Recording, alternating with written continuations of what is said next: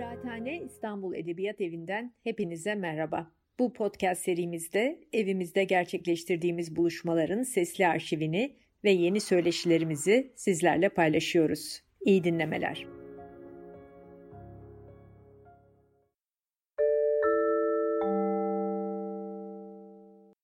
Hoş geldiniz. Ee, çok teşekkür ediyoruz. Kıraathane'ye çok teşekkür ediyoruz. Hem bize bu imkanı tanıdığı için, e, beni de ayrıca çok onurlu bulduğum bu sorumlulukla e, buraya davet ettiğiniz için çok teşekkürler. E, bugün Fatma Gülberk Bey'in, Profesör Fatma Gülberk Dayın, benim hocamdır kendisi aynı zamanda. Fatma Gülberk Dayın düşünme etiği üzerine Metis yayınlarından çıkan kitabın bize düşündürdükleri üzerine aslında bir araya geldik. E, düşünme etiği üzerine hep beraber düşünmek istiyoruz. E, kitabı okurken gerçekten de katman katman insanı e, hem düşünme üzerine hem de onun uzantıları özellikle politika üzerine e, düşünürken buluyor insan kendisini. E, ben ilk iki bölümü ikinci kez okurken bambaşka şeyleri tekrar gördüğümü, anladığımı, fark ettiğimi yaşadım e, bu e, toplantı dolayısıyla tekrar baktığımda. E, o nedenle sizlere hoş geldiniz derken e, Fatma Gülberk Tay hocamıza da çok teşekkür ediyoruz e, katılımı için.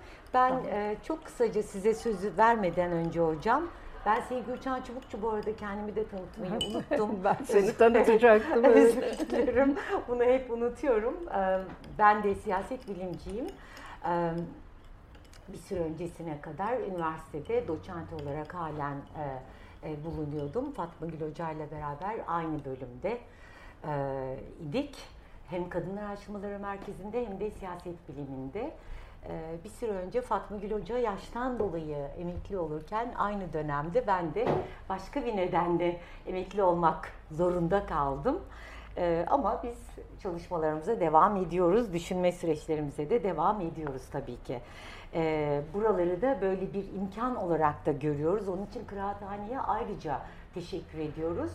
Burada olmadan da takip ediyoruz bütün tartışmaları Kıraathane'nin gerçekleştirdiği. Bunu da ifade etmek isterim. Şimdi Fatma Gülberkdağ ile ilgili çok kısa bir şey, öyle klasik bir tanıtım yapmayacağım.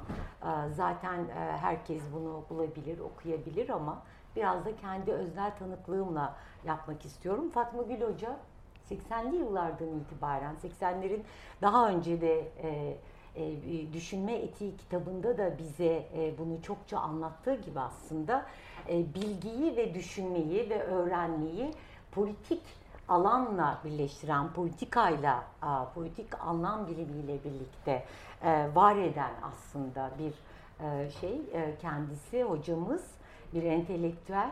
E, dolayısıyla e, daha önce de özgürlükçü hareketlerin içinde iken 80 öncesi, 80 sonrası özellikle e, kadın hareketinin bizzat içinde düşünüp yazıyor ve bir aktivist olarak var. Pek çok aslında kadın örgütünün hem kurucuları arasında hem de halen işte diyelim Kadın Eserleri Kütüphanesi'nin genel kurul üyesi, bir süre önce yönetim kurulu başkanıydı, genel kurul üyesi olmaktan tutun da e, Mor Çatı'ya kadar kurucu olması babından, Kader'in hala kurucuları olmakla birlikte danışmanlığını yapmaya kadar Eşik e, Akademi e, grubunda e, katkılarını sunmaya kadar halen çok güncel Eşitlik için Akademi pardon Eşitlik için e, Kadın Grubu diye Türkiye'den yüzlerce kadın örgütünün içinde olduğu bir platform devam ediyor gibi pek çok aslında hocamızın şeyi var. Burada eksik söylüyorum sadece başlıklarla. Bir bu yanına hani bu konuda yazıp çizdiği pek çok e, şeyin makalenin ve kitabın yanı sıra bu yanını da özellikle vurgulamak istiyorum. Üniversitede Siyasal Bilgiler Fakültesi'nde siyaset biliminde ve kadın araştırmaları merkezinde feminist teoriler gibi dersler, e, siyaset teorisi, siyasal düşünceler tarihi, çağdaş siyasal ideolojiler, gibi demokrasi teorisi e, gibi pek çok e, dersi e, e, verdi ve halen de bu konularda konferanslarla da devam ediyor bu alanda aslında çalışmaya ve üretmeye. E, kitapları arasında işte biliyorsunuz gene bir sürü yabancı e, dilde yayınlanmış olan Tek Tanrılı Dinlerde Kadın e, çok önemli bir çalışma. E, ondan sonra e, belki kronolojik olarak söylemeyeceğim ama işte e, dünyayı bugün de sevmek, tarihin cinsiyeti, e, politikanın çağrısı, e, işte düşünmenin etiği gibi e, pek çok önemli aslında e, alanında önemli etki yapan e, de sadece entelektüel çevrelerde biz öğrencilerle falan arasında değil hakikaten buna hepimiz tanığız. Türkiye'nin her yerinden işte bir kadın çıkıyor diyor ki işte şu kitabınızda ya da şu yazınızda ya da şu konuşmanızda e, şöyle etkilendim, şöyle düşündüm diye tepkiler verebiliyor. Ben de çok tanığı olduğum için söylüyorum bu ikisini yan yana. Dolayısıyla bu arada pek çok ödülün de sahibi e, Fatma Gülberktay. evet. Ha, bunları tek tek saymayacağım ama bir e, şeyi e, genel fotoğrafı görebilmek için bunları sadece dile getirmiş olayım. Çok uzatmayayım bu kısmını gerçekten de. Hocanın da sıkıldığını biliyorum böylesi şeylerden, prezentasyonlardan.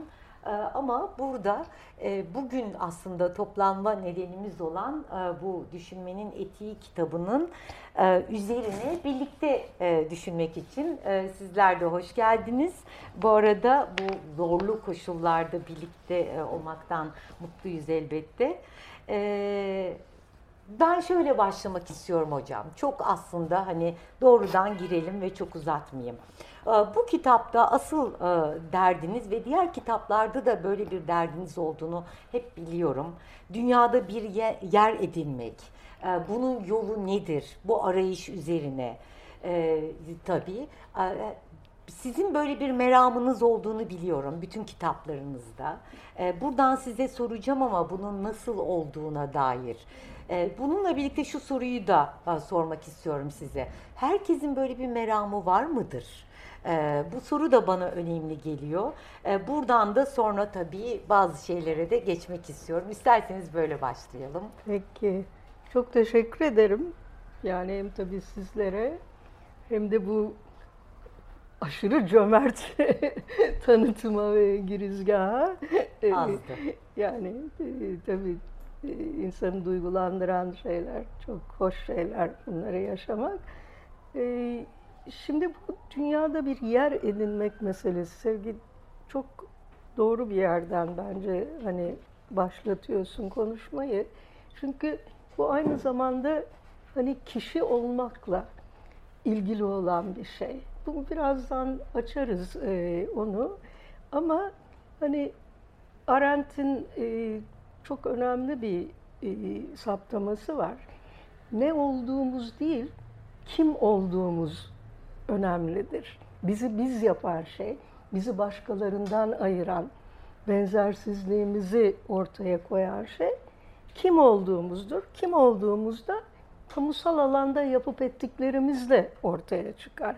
Hani kendimi şöyle de düşünebilirim, çok beğenirim ya da hiç beğenmem vesaire ama değil mi benim kim olduğumu başkaları görür hmm. ve anlamlandırır, değerlendirir. E, şimdi bu e, yani Arendt okumak şöyle diyeyim bana çok önemli bir e, ufuk açtı.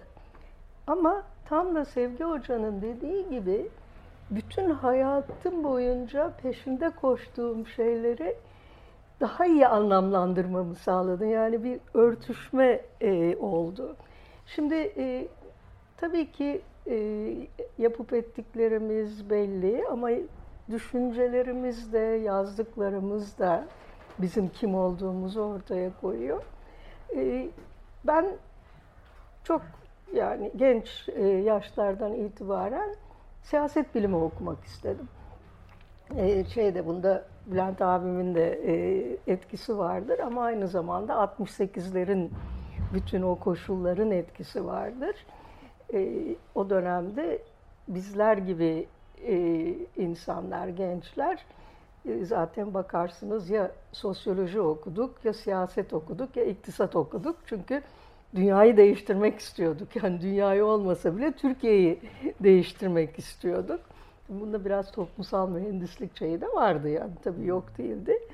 Ama onun toplumsal mühendisliğin olmayacağını gayet güzel anladık zaman içinde o ayrı hikaye ama ya böyle bir derdimiz e, vardı.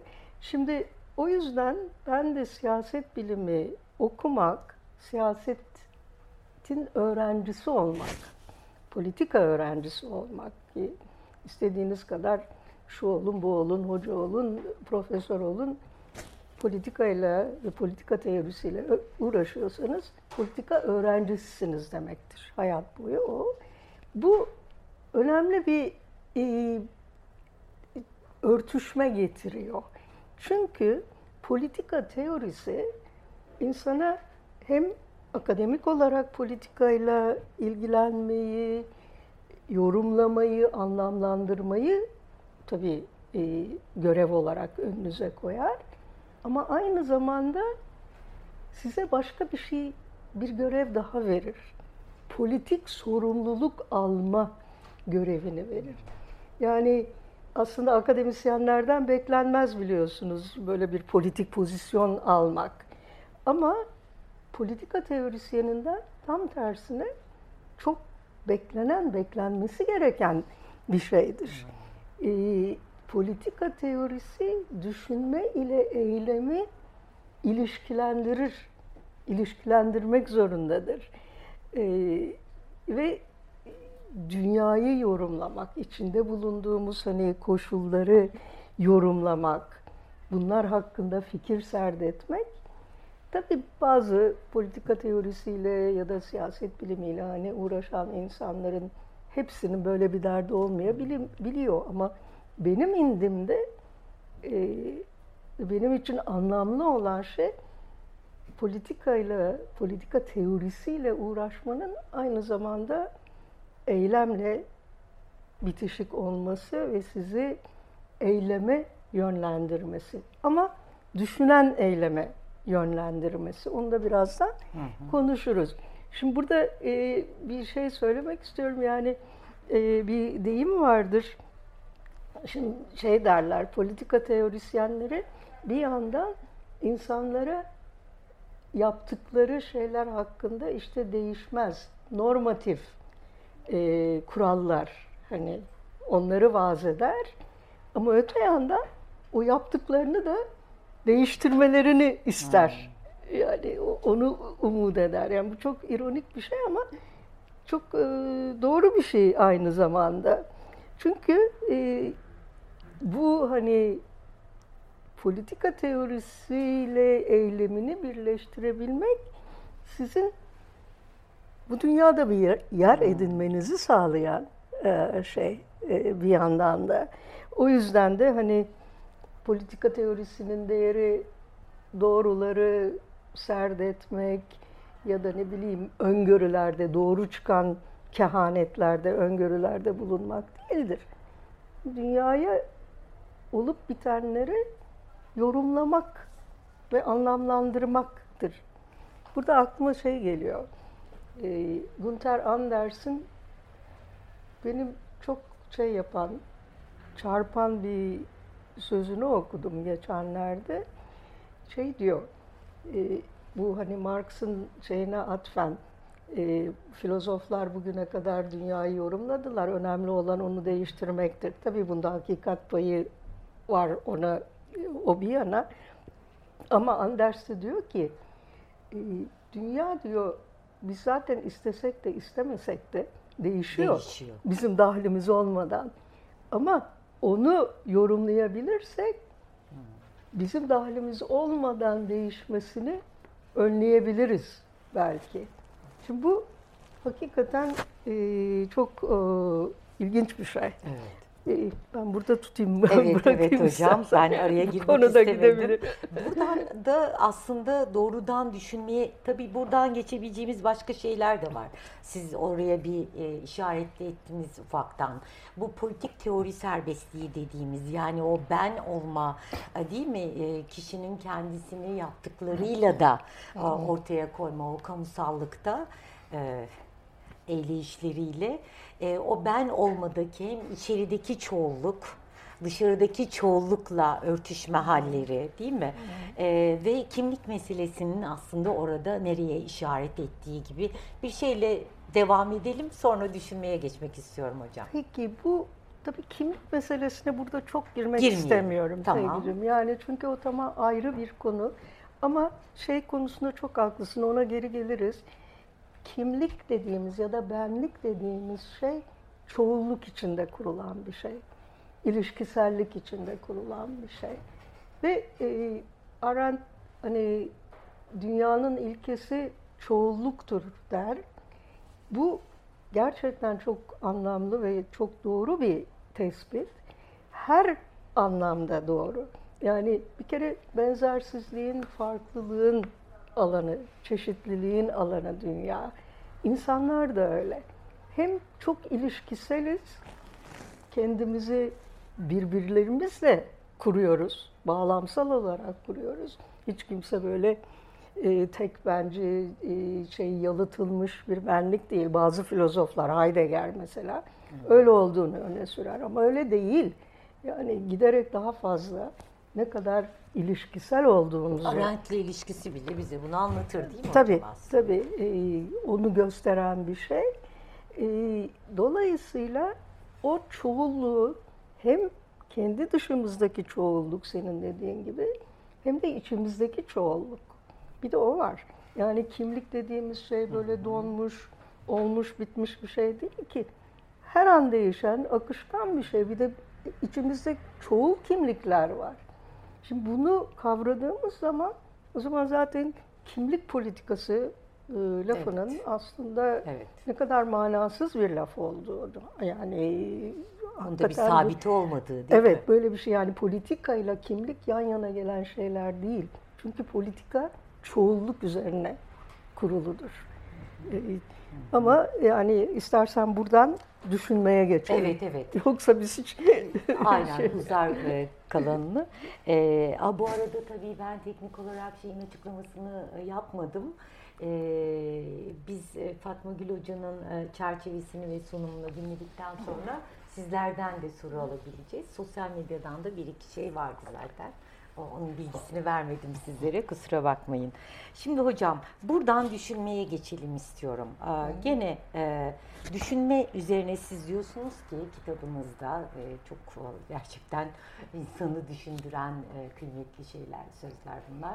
E, düşünmek e, tefekkürden ayrı bir süreçtir. Kendiliğinden otomatik e, bir edim değildir değil mi gerçekleşen?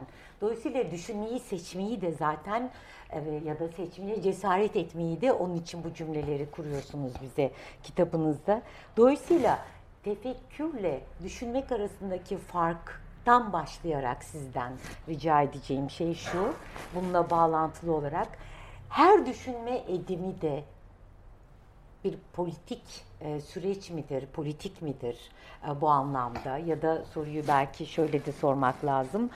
E, düşünme sürecinin kendisi bir politik süreç midir aslında, politik midir gibi. Tamam. Ya, Şimdi istersen buradan başlayayım. Olabilir. Çünkü düşünmek nedir? Yani düşünmek tefekkürden ayrıştıran şey düşünme edimini bir şablona göre, bir çerçeveye göre e, ya da olgulardan kopuk spe- spekülatif bir egzersizle yapılan bir şey değil. Tefekkür öyle bir şeydir. Yani e, bir çerçeveye uydurarak düşünmek ya da bir mutlak hakikate ulaşmak için bir düşünme egzersizinde bulunmak. Tefekkür böyle bir şey. Ama düşünme edimi bir kere bitimsiz olan bir şey. Sürekli yenilenen bir şey.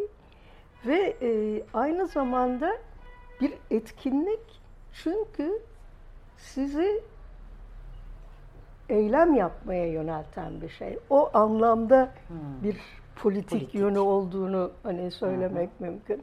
Nedir yani çünkü düşünme hakikaten insanın kendi başına yaptığı bir şey. Ama bir yandan da e, Sokrates'in dediği şeyi hatırlıyorum yani bir içinde iki olmak, insanın kendi kendisiyle düşünmesi. Dolayısıyla öz eleştirel olmak, öz düşünümsel olmak. Yani gene kendi içimizdeki çoğulluk e, meselesiyle tabii tabii sizin yakından. kitabınızdaki alıntı gibi Yunus Emre'den bir ben vardır benden içeri. aynen öyle yani o hani kimlik konusunda konuştuklarımızla tabii e, çok şey yapıyor.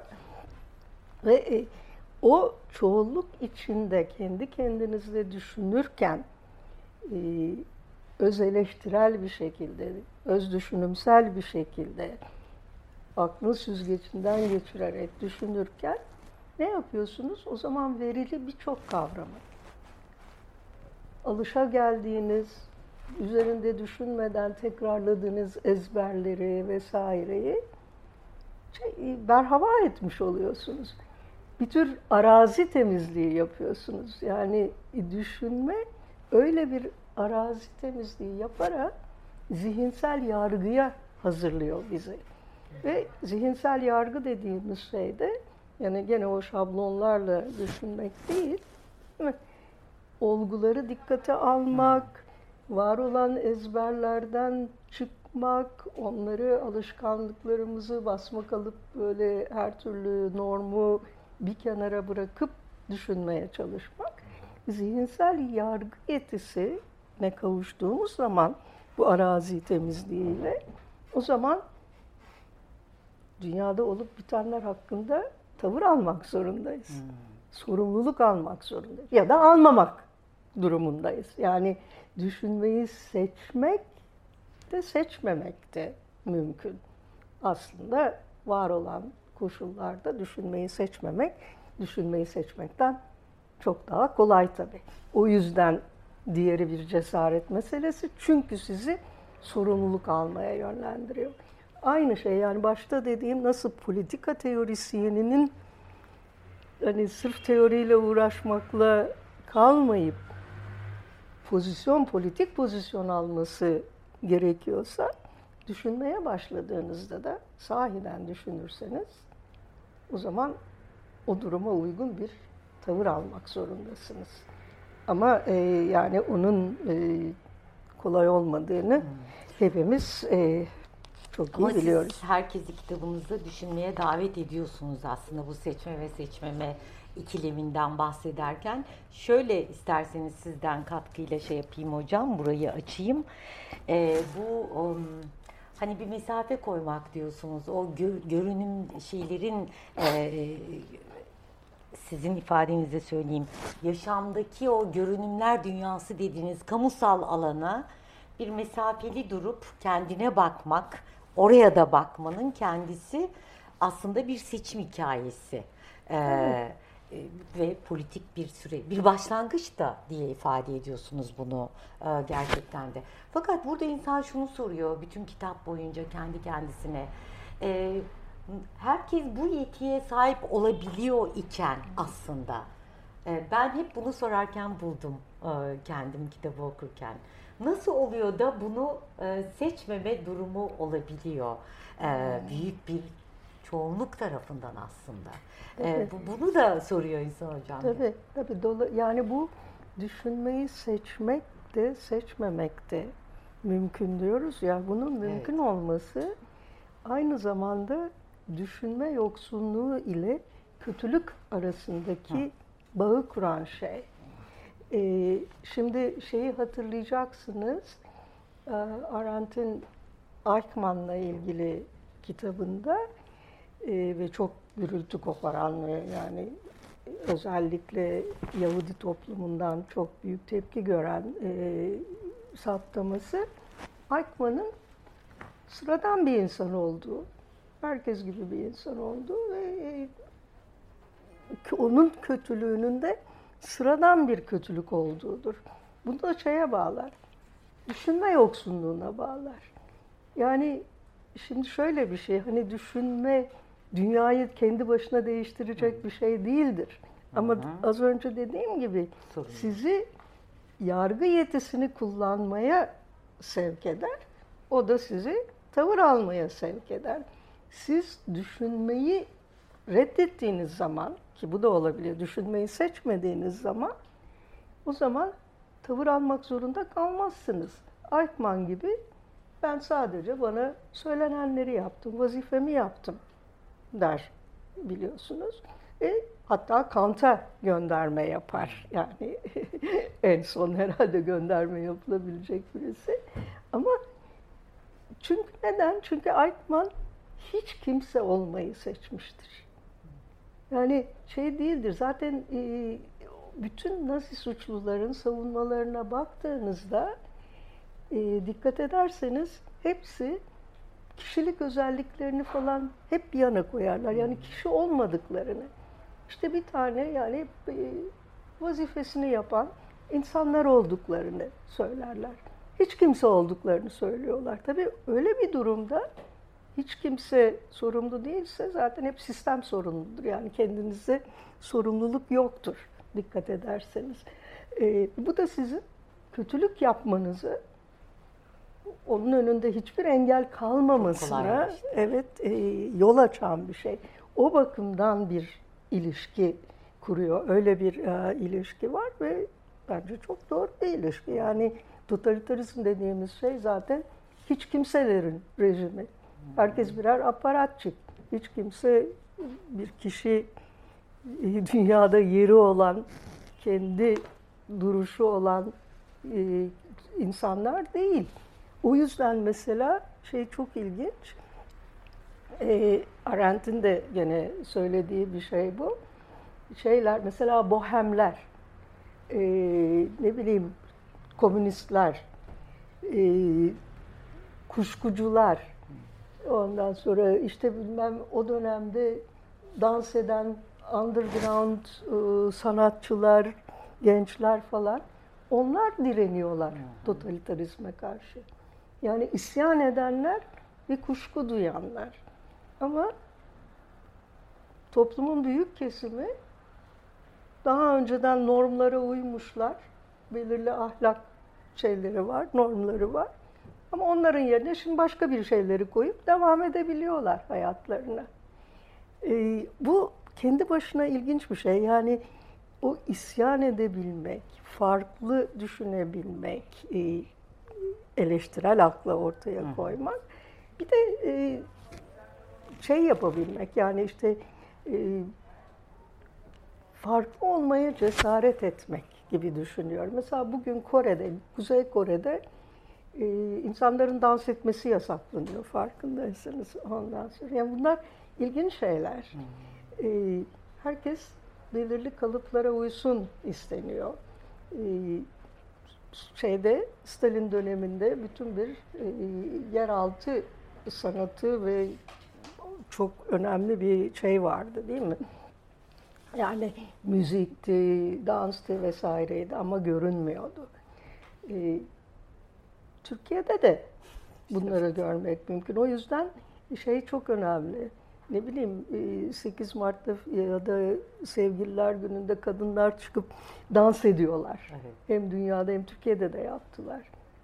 Bunlar hani aman falan denilecek şeyler değil. Bunlar kendi başına önemli şeyler.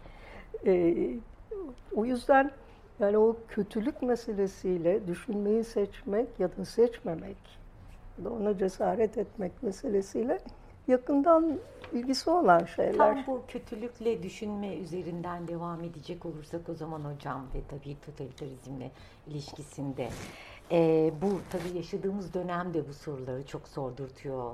E, hani biz bir yüzyıl öncesine ya da daha fazla öncesine sürekli gönderme yapıyoruz ama sanki hortlamış gibi çok benzer şeyleri yaşadığımız bir dönemden geçiyoruz aslında. Ee, benzer tehlikeleri diyelim. Dolayısıyla e, burada şu soruyu sormak e, kitabınızda da tartıştığınız düşünmenin kendisi ne zaman tehlikeli hale geliyor? E, ya da tehlikeli düşünme var mıdır? Bu soruyu soralım ve soralım. Yani Arendt şey diyor biliyorsun. tehlikeli düşünce yoktur. Hı. Düşünmenin kendisi tehlikelidir. Çok doğru işte yani tam da öyle çünkü düşünmeye başladığınız zaman arkası geliyor. Yani o araziniz temizlenmiş oluyor ve e, sürekli o temiz olan arazide yargı yetinizi kullanmak zorunda kalıyorsunuz. Ondan sonra da tabii e, yani onun getirdiği sorumluluğu seçiyorsunuz ya da seçmiyorsunuz. Yani bu da cesaret meselesi. Bu da tabii o kadar kolay bir şey değil. Bunu söylemek istemiyorum. Yani hı hı. hele totaliter koşullarda o cesareti göstermek bizim şimdi burada konuştuğumuz gibi kolayca olabilecek bir şey değil. Yani onu da bir kenara şey yapmak lazım. Ama gene de o koşullarda da e, o cesareti gösterenler oldu. Bugün de yani bugün buradan evet. sivil itaatsizlik meselesine geçebiliriz. Ee, yani ben şey diye düşünüyorum. Mesela Arap Baharı'nda e, Arap Baharı'nda tamam sonu öyle olmadı, şöyle oldu, böyle oldu ama başka bir şey. Orada insanlar hani eleştirel aklı şeye koydular, ortaya koydular ve tavır aldılar. Beni orada en çok e, heyecanlandıran şey e, slogan haysiyetimize sahip çıkıyoruz sloganı oldu. Haysiyet meselesi. Bu düşünmek ile kişi olmak ve haysiyet, ve haysiyet vesaire arasında çok ilişki var. Ee, Gizi'yi de böyle görebiliriz değil mi hocam? Gizi hareketi. Tabii tabii. Yani Çok benzer bir bence şey e, bugün dünyada hakikaten bakıyorsunuz yani sadece Türkiye değil temsili demokrasi her yerde şey altında yani gayet e, berbat bir durumda ve insanlar büyük ölçüde yüz çeviriyorlar ya da güvenmiyorlar. Yani haksız değiller. E, öyle bir şey var. Ama ve buna karşılık sivil itaatsizlik olayları tabii ön plana çıkıyor. İşte bugün şeyden iklim kriziyle ilgili hareketleri düşünün, cinsiyet eşitliğiyle ilgili hareketleri düşünün değil mi? Hepsi giderek yayılıyor. Böyle küçük platformlar, büyük platformlar vesaire şey yapıyor. Bunlar mantar gibi yayılıyor ve orada hakikaten haysiyeti korumak diye bir şey de var. Çünkü direnmek e, evet. haysiyeti korumakla evet. ilgili bir şey. Ama tabii bütün o hareketlerin bir tür vizyon eksikliği de var. Ee, yani hani diyeceksiniz nereye varıyor? bir yere varıyor aslında. Ben öyle düşünüyorum. Yani bir birikim oluyor. Yani mesela Gezi. Hani Gezi nereye vardı? Gezi'nin bir yere varmış olması şart değil. Gezi'nin varlığı kendi başına önemli. Bugün Boğaziçi Üniversitesi'ndeki hem öğrencilerin hem öğretmenlerin direnişi kendi başına anlamlı, önemli ve sonraya bir miras bırakıyor. Yani onları da e, hiç unutmamak lazım. E, ama hani o vizyon yokluğu meselesini de şeye bağlayacağım. E, gerçek bir şey. Yani direniyoruz, hoşumuza gitmiyor, karşı çıkıyoruz ama yerine ne koyacağımızı tam bilmiyoruz. Neden? Çünkü kamusal alan yok oluyor kamusal alan insanların birbirleriyle konuştukları, fikirlerini sınadıkları ve birlikte ortak harekette bulundukları, eylemde bulundukları yer.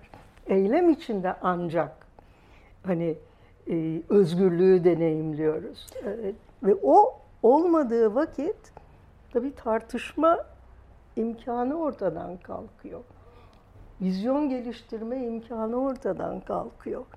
Yani o kamusal alanın giderek yok olması sadece Türkiye'de değil, dünyanın birçok yerinde en büyük tehlike. Ve zaten yani totaliter yönetimlerin ilk yaptığı şey en çok sokaktan korkarlar, meydanlardan korkarlar. Bilmiyor muyuz değil mi? Ee, o yüzden kamusal alanları koruyabilmek. İlla meydan olması da şart değil. Burası da bir kamusal alan bence. Ve o yüzden çok değerli. Sınıflar da öyledir. Ne bileyim yani her yeri kamusal alana çevirebiliriz. Ev Ee, toplantıları da kamusal alan. Aynen. Bu, Osmanlı döneminde kadınların o Tabii beyaz konferansları. ama tabii yani genel olarak dünya ile ilişkilendirdiğiniz sürece Evet. yani kendi benlik sorunlarınız üzerinde de durabilirsiniz. Bir yandan bugün e, dünyada hani çok fazla şey var. Bütün bu hem tüketim ekonomisi hem bir yandan işte kendinde çok uğraşma, kendi kendini şımartma ritüelleri vesaire. Bunlar hep tek benciliği e, körüklüyor ve tek bencilik, solipsizm felsefi yani şeyle ortak hareket etme imkanını azaltıyor çok. O da bir nokta. yani bu sadece hani kamusal alanı e, yönetimler daraltıyor noktasının ötesinde biraz kendimize de bakmamızı getiriyor. Hani kendi açımızdan da öz düşünümsellik getiriyor. Ne yapıyoruz? Pek güzel böyle dönemlerde herkes e, içe de kapanabilir. İşte şeylere de bu kendini şımartma ritüellerine girebilir. Kendini iyi hissetmelere vesaireye girebilir. E, o noktada işte özgürlük kendi kafamızda canımızın istediğini düşünmek değildir der Aral. Nitekim öyledir. Özgürlük ortak hareket içinde deneyimlenen bir şeydir. Kamusal alanda deneyimlenen bir şeydir. E, fakat burada bir ara soru tabii çok doğrudan ilintili olmasa bile şunu düşünmek önemli değil mi hocam? Diyelim ki bu son 2-3 yıl pandeminin de getirdiği bir e, daralmayla ve kapanmayla yeni alanların açılmış olması, bu Zoom dediğimiz ortamlar, online görüşmeler değil mi? E, çok önemli bir e, bu, politik sözün üretilmesine de zemin sağlıyor aslında. Yani yaşam kendi içinden başka imkanlarda oluşturmuyor mu? Sizin söylediğiniz çerçevede bir, gene bununla bağlantılı sizin söyledikleriniz şunu da düşündürdü. Yani bu totalitarizmin esas vücut bulduğu dönemlere baktığımızda o gelenekten kopuşun değil mi? Kuralsızlığın falan.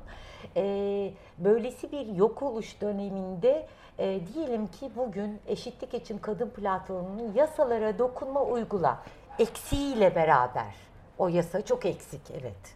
Ama uygula demesi bile hani bir o, o anlamda hani bir politik açılım sağlamada önem arz etmiyor mu? O çok doğru tabii. Yani hakikaten hayat e, zorluyor ve bir takım şeyler ortaya çıkıyor. E, dolayısıyla kurumları savunmak, anayasallığı savunmak, temel hakları savunmak kendi başına çok önemli bir şey oluyor. Şimdi gerçi anayasal haklar, temel haklar kendi başına özgürlüğü getirmez. Ama özgürlüğün korunmasına. Yol açabilir değil mi? Kamusal, kurumlar da öyle. Kamusal alanın istikrarlı bir şekilde açık kalmasını sağlarlar. O yüzden kurumların yok edilmesi tabii Türkiye'de hele çok feci bir şey. Ee, o, o, o yüzden kurumlara sahip çıkmak, yasalara sahip çıkmak, uygulanmasını istemek çok önemli. Ee, onu yani hiç e, yabana atacağımız bir şey değil ama gene de şeyi unutmayalım. Yani temel haklar dediğimiz şeyler e, negatif haklardır. E, özgürlük ise esas olarak pozitiftir. Pozitif, bir doğru. şeyleri yapabilme, hasıl edebilme özgürlüğüdür. O yüzden hani tabii ki insanlar hapishanede oldukları vakitte gene kendileri eleştirel akıllarını, düşünme yetilerini kullandıkları sürece kendilerini özgür hissedebilirler. Ama o bir hissetme. Ee, onu da unutmamak lazım. Yani özgürlük hakikaten eylemde deneyimleniyor. İç özgürlük değil. O yüzden işte hani ben bu şeyden e, memleketin haline e, çok üzülüyorum, çok kızıyorum. Gideyim işte Bodrum'da bir köyde oturayım. değil. Özgür olmuyorsunuz. Tamam. Yani bu bir seçim. Ona bir diyeceğim yok.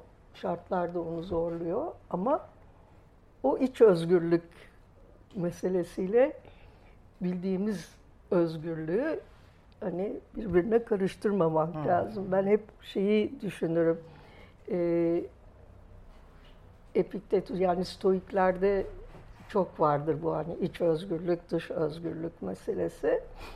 Yani ama e, en önemli stoik filozoflardan bir tanesi kendisi köledir.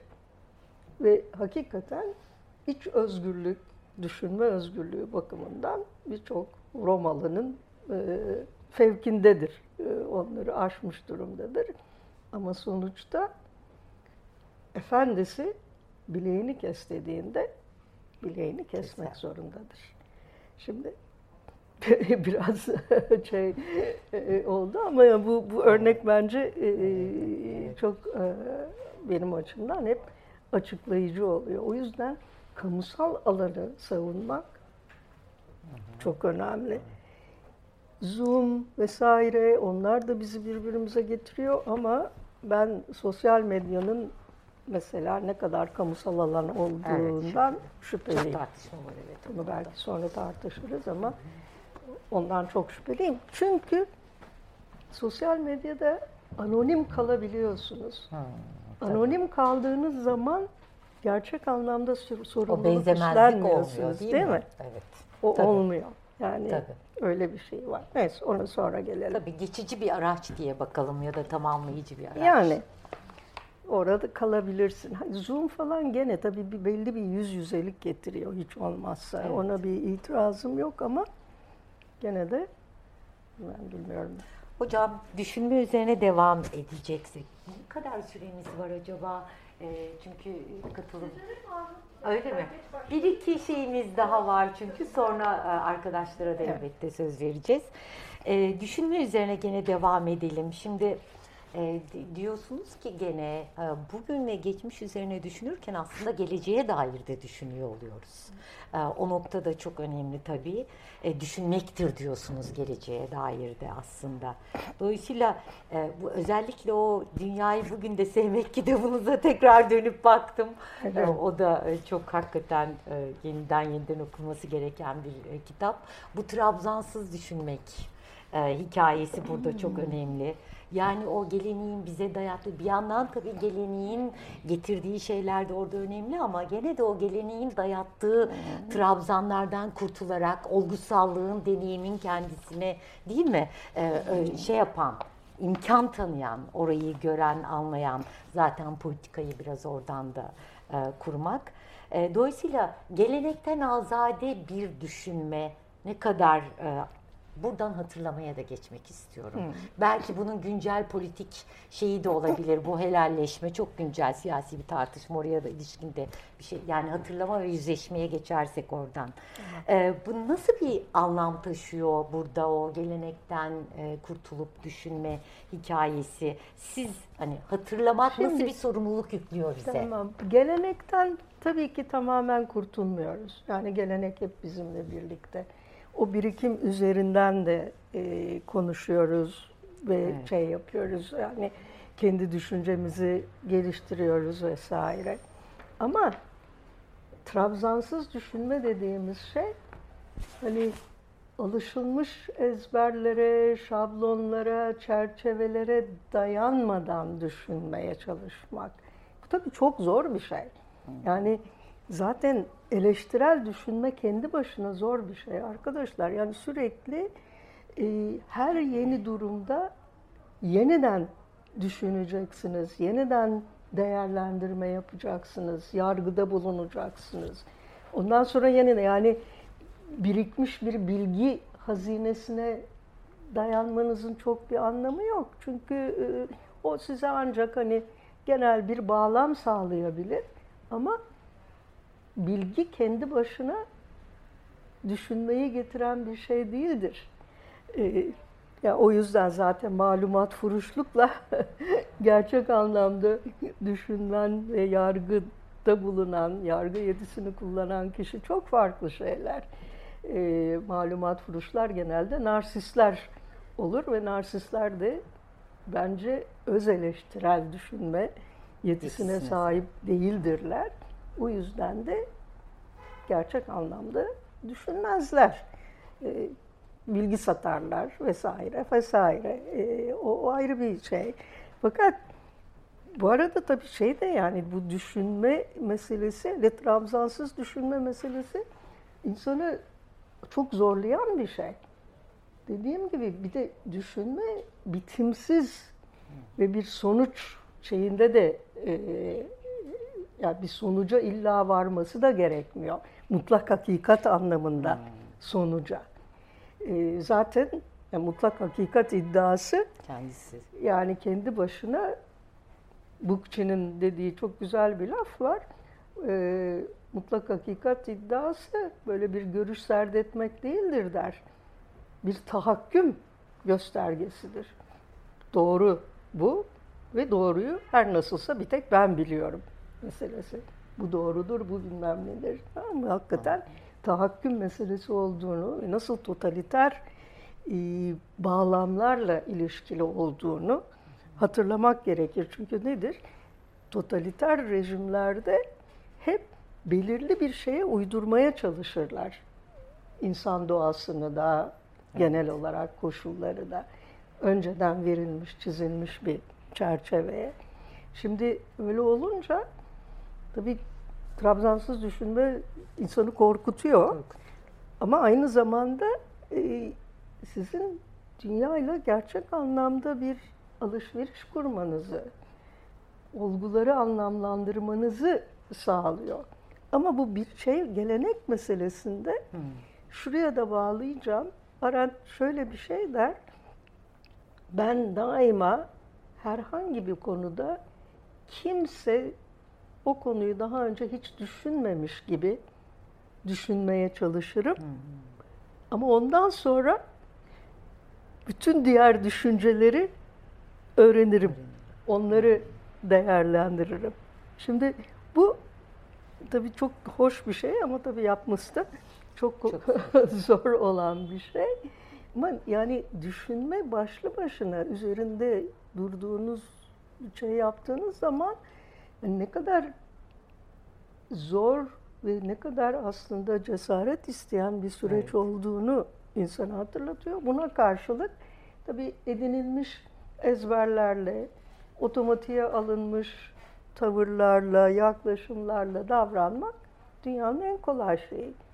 Ee, ve üstelik e, bir hani onlar tabii bir trabzan anlamına geliyor sizin için.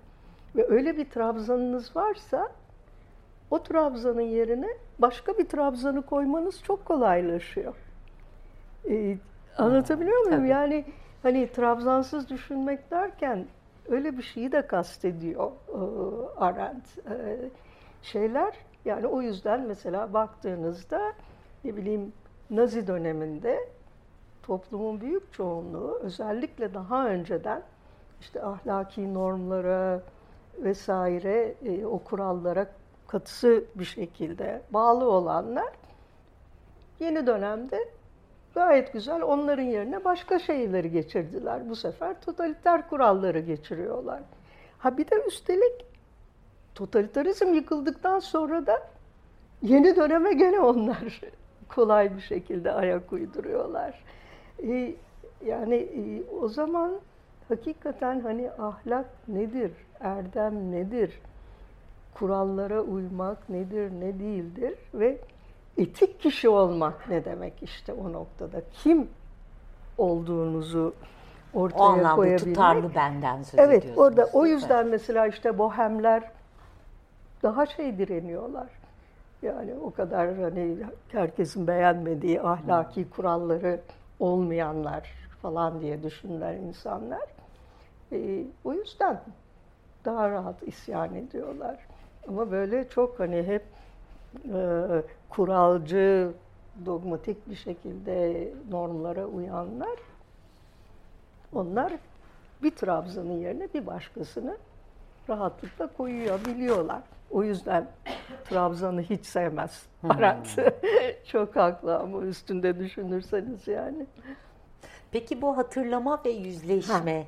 O oradan şeye geleceğim. Hatırlamak ile e, hatır e, düşünmek arasında da çok önemli bir ilişki var gerçekten. Geçmişi hatırlamak aynı zamanda kendiniz üzerinde düşünmek, kendi kendinizi eleştirmekle de ilgili bir şey. Daha önce yapıp ettiklerinizi yeniden değerlendirmek, hatırlamak. Ee, ve hatırlamak böylelikle sizin kök salmanızı, köklenmenizi getiren bir şey. Hatırlamakla geleceğe ilişkin hayal gücünün de ilişkili olduğunu düşünür Arendt gerçekten. İkisi hani bir şekilde birbiriyle e, muvazi şeyler eski deyimle. Ama hatırlamanın önemi ve o arada hani kendi kendinizle yüzleşmenin önemi hakikaten sizi köklendiriyor ve sağa sola savrulmanızı önlüyor. Ee, yani geçmişi hatırlarsanız, orada yapıp ettiklerinizi hatırlarsanız, ne doğruydu, ne yanlıştı, onu düşünürseniz, o zaman her yeni gelen durumla yepyeni bir insan olmazsınız.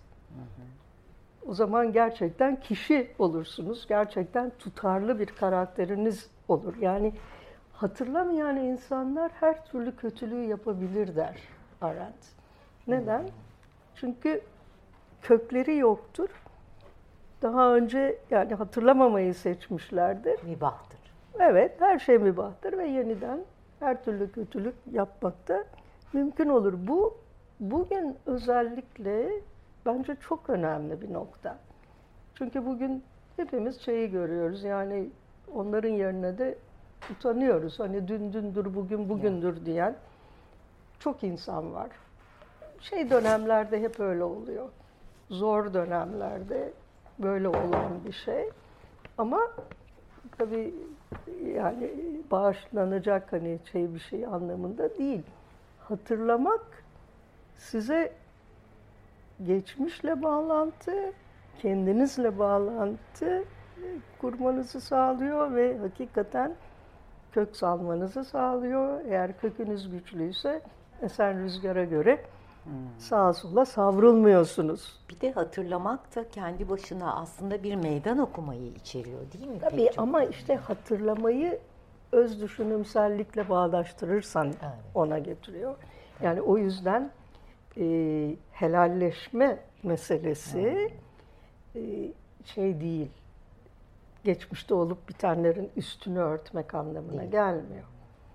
Zaten anlamak da hiçbir zaman her şeyi bağışlamak anlamına gelmiyor. Ama herhangi bir durumu değerlendirmek için onu anlamak zorundasınız. O yüzden de işte trabzansız düşünmek, zihninizi açmak vesaire zorundasınız. Ama ondan sonra gene tavır almak durumundasınız. Yani her şey mübahtır değil. Geçmişi hatırlarken de geçmişte olup bitenler genellikle hiç hoşumuza gitmeyen şeyler. Ama hoşumuza gitmeyen şeylerle en başta kendimizin yüzleşmesi gerekiyor. Bu yüzleşmeyi yapmazsak eğer kişi olarak da toplum olarak da eser rüzgara göre savruluyoruz. Ee, Nitekim olup biten öyle bir şey. Ee, bu hakikaten hatırlama ile düşünme ve aynı zamanda tahayyül. Yani bunların hepsi kişinin kendisini başkasının yerine koyabilerek düşünmesini getiren şeyler. Şimdi şey empatiden söz etmiyorum. Empati bambaşka bir şeydir. Empati yani başkasıyla duygudaşlık kurmaktır vesaire. Politik bir şey değildir empati. Ee, o yüzden de bence çok yanlış hani empati göster bilmem ne. Hayır. Başkasının yerine onun koşullarıyla onları değerlendirerek düşünebilmek. Ya da işte Kant'ın ünlü deyimi var. Ee, oradan Arendt alıyor. Başkasının zihnine konuk olmak. Ee, o başkasının zihnine konuk olduğunuz zaman e, orada o zihne girip oturmuyorsunuz. Siz kendiniz olarak o zihne gidiyorsunuz. Onunla birlikte onun koşullarıyla düşünmeye çalışıyorsunuz. Sonra kendinize geri dönüyorsunuz ama. Empati başka bir şey yani empati şey değil. Şimdi böylelikle hem kendi zihniniz genişlemiş oluyor. Dünyanın çoğulluğunu daha iyi kavramaya çalışıyorsunuz, kavruyorsunuz belki. Ve oradan o çoğulluğa karşılık gelen sorumluluğu, tavrı her neyse alabiliyorsunuz gibi. E, bu noktada hemen şunu da e, söylemek bana önemli geliyor hocam.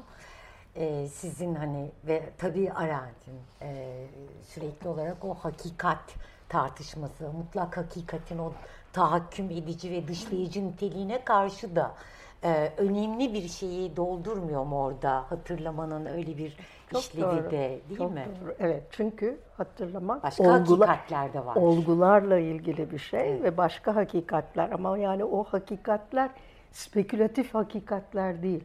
Platon'un oradaki hmm. yukarıdaki ideaları değil. Gerçekten var olan şeyler, olgular ve o olguları hatırlamak. Hmm tabii toplum olarak çok önemli. Ama kişi olarak da, birey olarak da kendi kendimizin yapıp ettiklerini hatırlamak e, çok önemli. O yüzden narsistlerin yapamayacağı bir şey.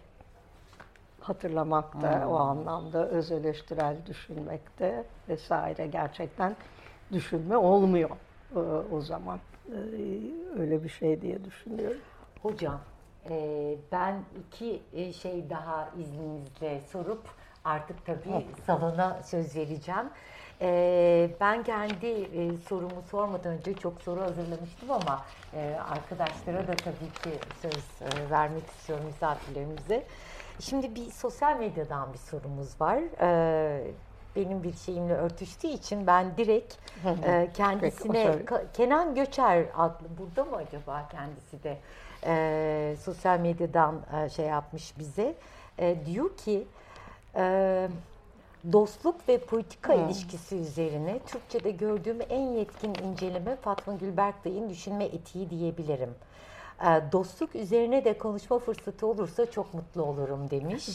E, dostluk sorusunu e, kendisine Kenan Bey'e e, referansla sormuş olayım böylece ben de. E, Nedir dostluk, politik dostluk tabii ki? Ee, sınırları ve anlamı nerede başlar, nerede biter? Biraz bize buradan şey yapar mısınız? Şey, e, dostluk aynı zamanda kendi içimizdeki çoğullukla da ilgili hmm. bir şey.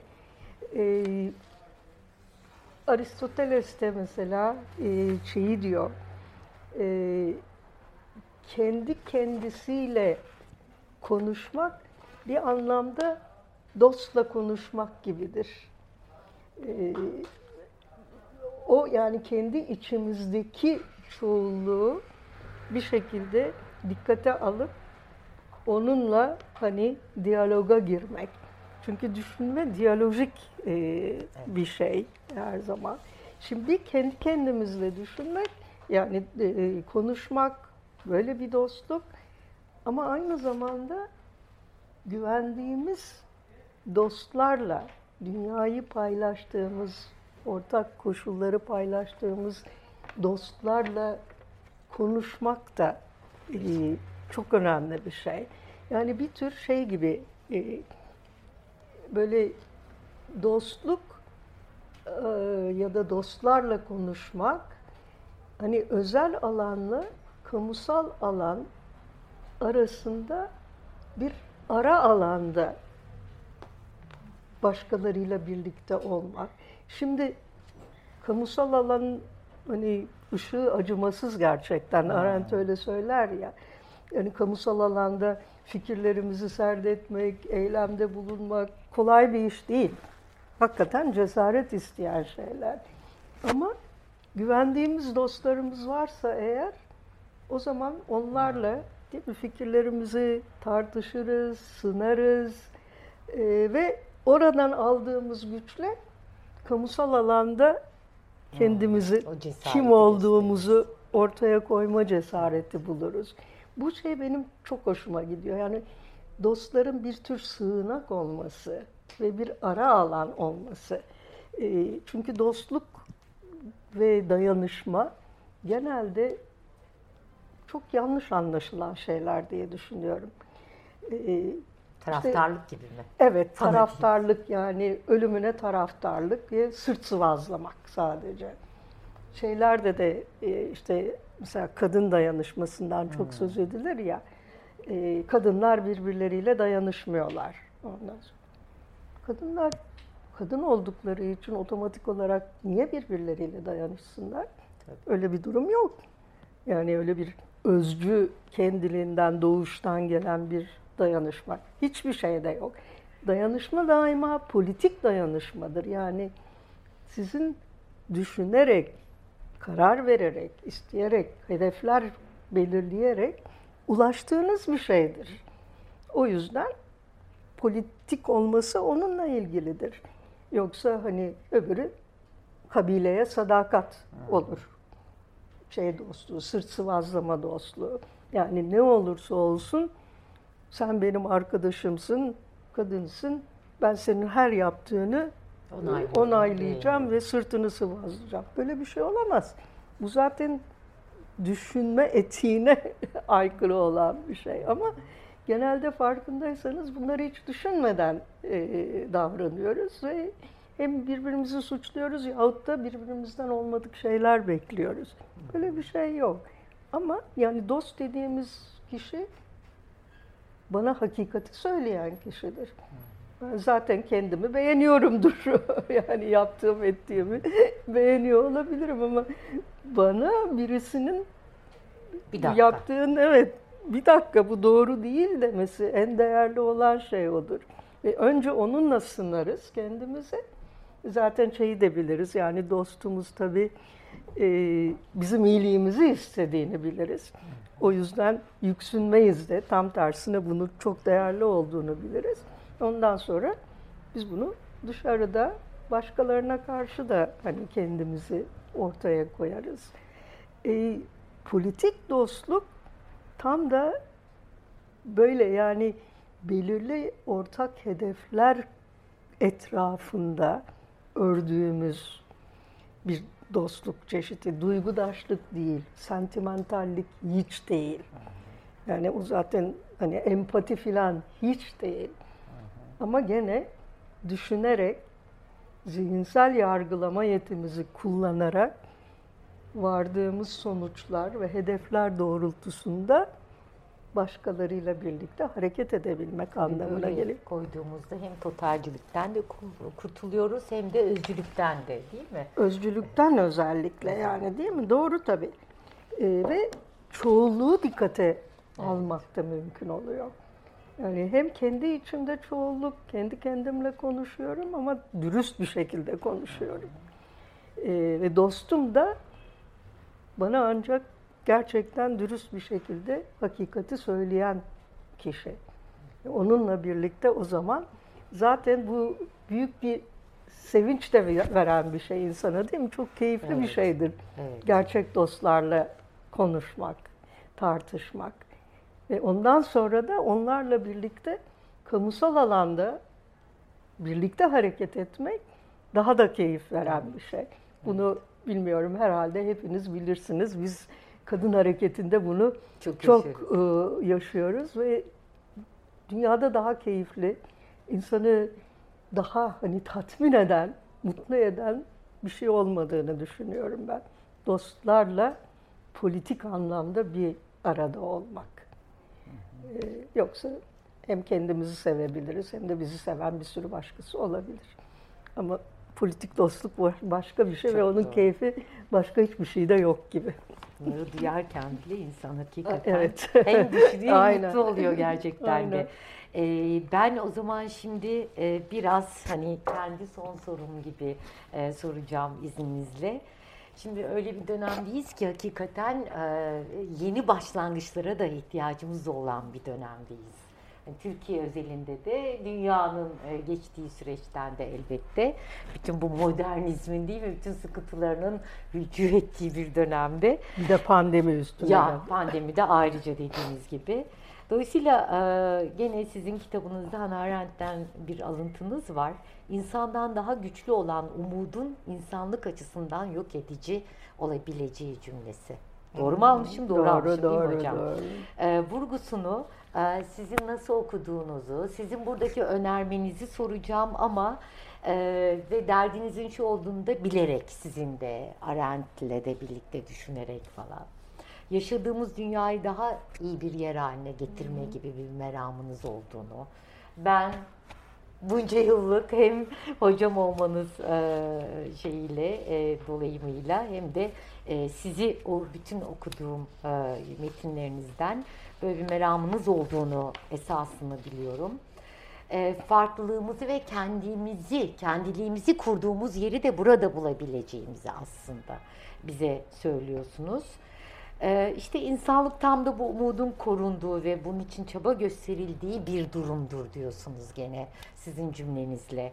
Ve benim de o çok sevdiğim kendindeki çoğullukla bunu belki ben şimdi böyle e, çevirmiş olabilirim ama başka çoğullukların eşitliğini kabulle mümkün olur diyebilir miyiz hocam? Ee, ne öneriyorsunuz burada Ama bize? sevgicim çok Zor bir sorum oldu. derin bir evet farkındayım ama Evet, bunu sormadan soru edemezdim sordun. hocam. Evet, evet. Şimdi bir kere bu umut meselesi. Ee, yani hakikaten içinde bulunduğumuz koşullar e, ya da ne bileyim belki şimdi biraz abartıyorum içinde bulunduğumuz koşulları. Belki şeyi söylemek lazım. Yani totaliter dönemlerde, totaliter rejimlerde e, umut etmek kendi başına çok anlamlı bir şey değildi. Yani umudun nafile bir umut olmaması gerekir. Evet. Umuda sarılmak kendi başına çok anlamlı bir şey değil. O umudun bir yerlere oturması gerekiyor değil mi? Yani e, olguların değerlendirmesine, gerçekçi bir şekilde değerlendirilmesine ve oradan harekete geçilmesi olasılığına dayanan bir e, umut. O bakımdan e, hani günümüzde de bu koşullarda bile ilk başta işte konuştuğumuz sivil itaatsizlik örnekleri bir umudu nafile olmaktan kurtaran şeyler. Yani en karanlık zamanlarda bile ışığa ihtiyaç var ve ışığı da görmek de mümkün. Gene özneye, insan e, eylemine bağlı olan e, bir şey. E, şimdi pandemi koşulları hakikaten bir sürü şeyi daha da zorlaştırdı.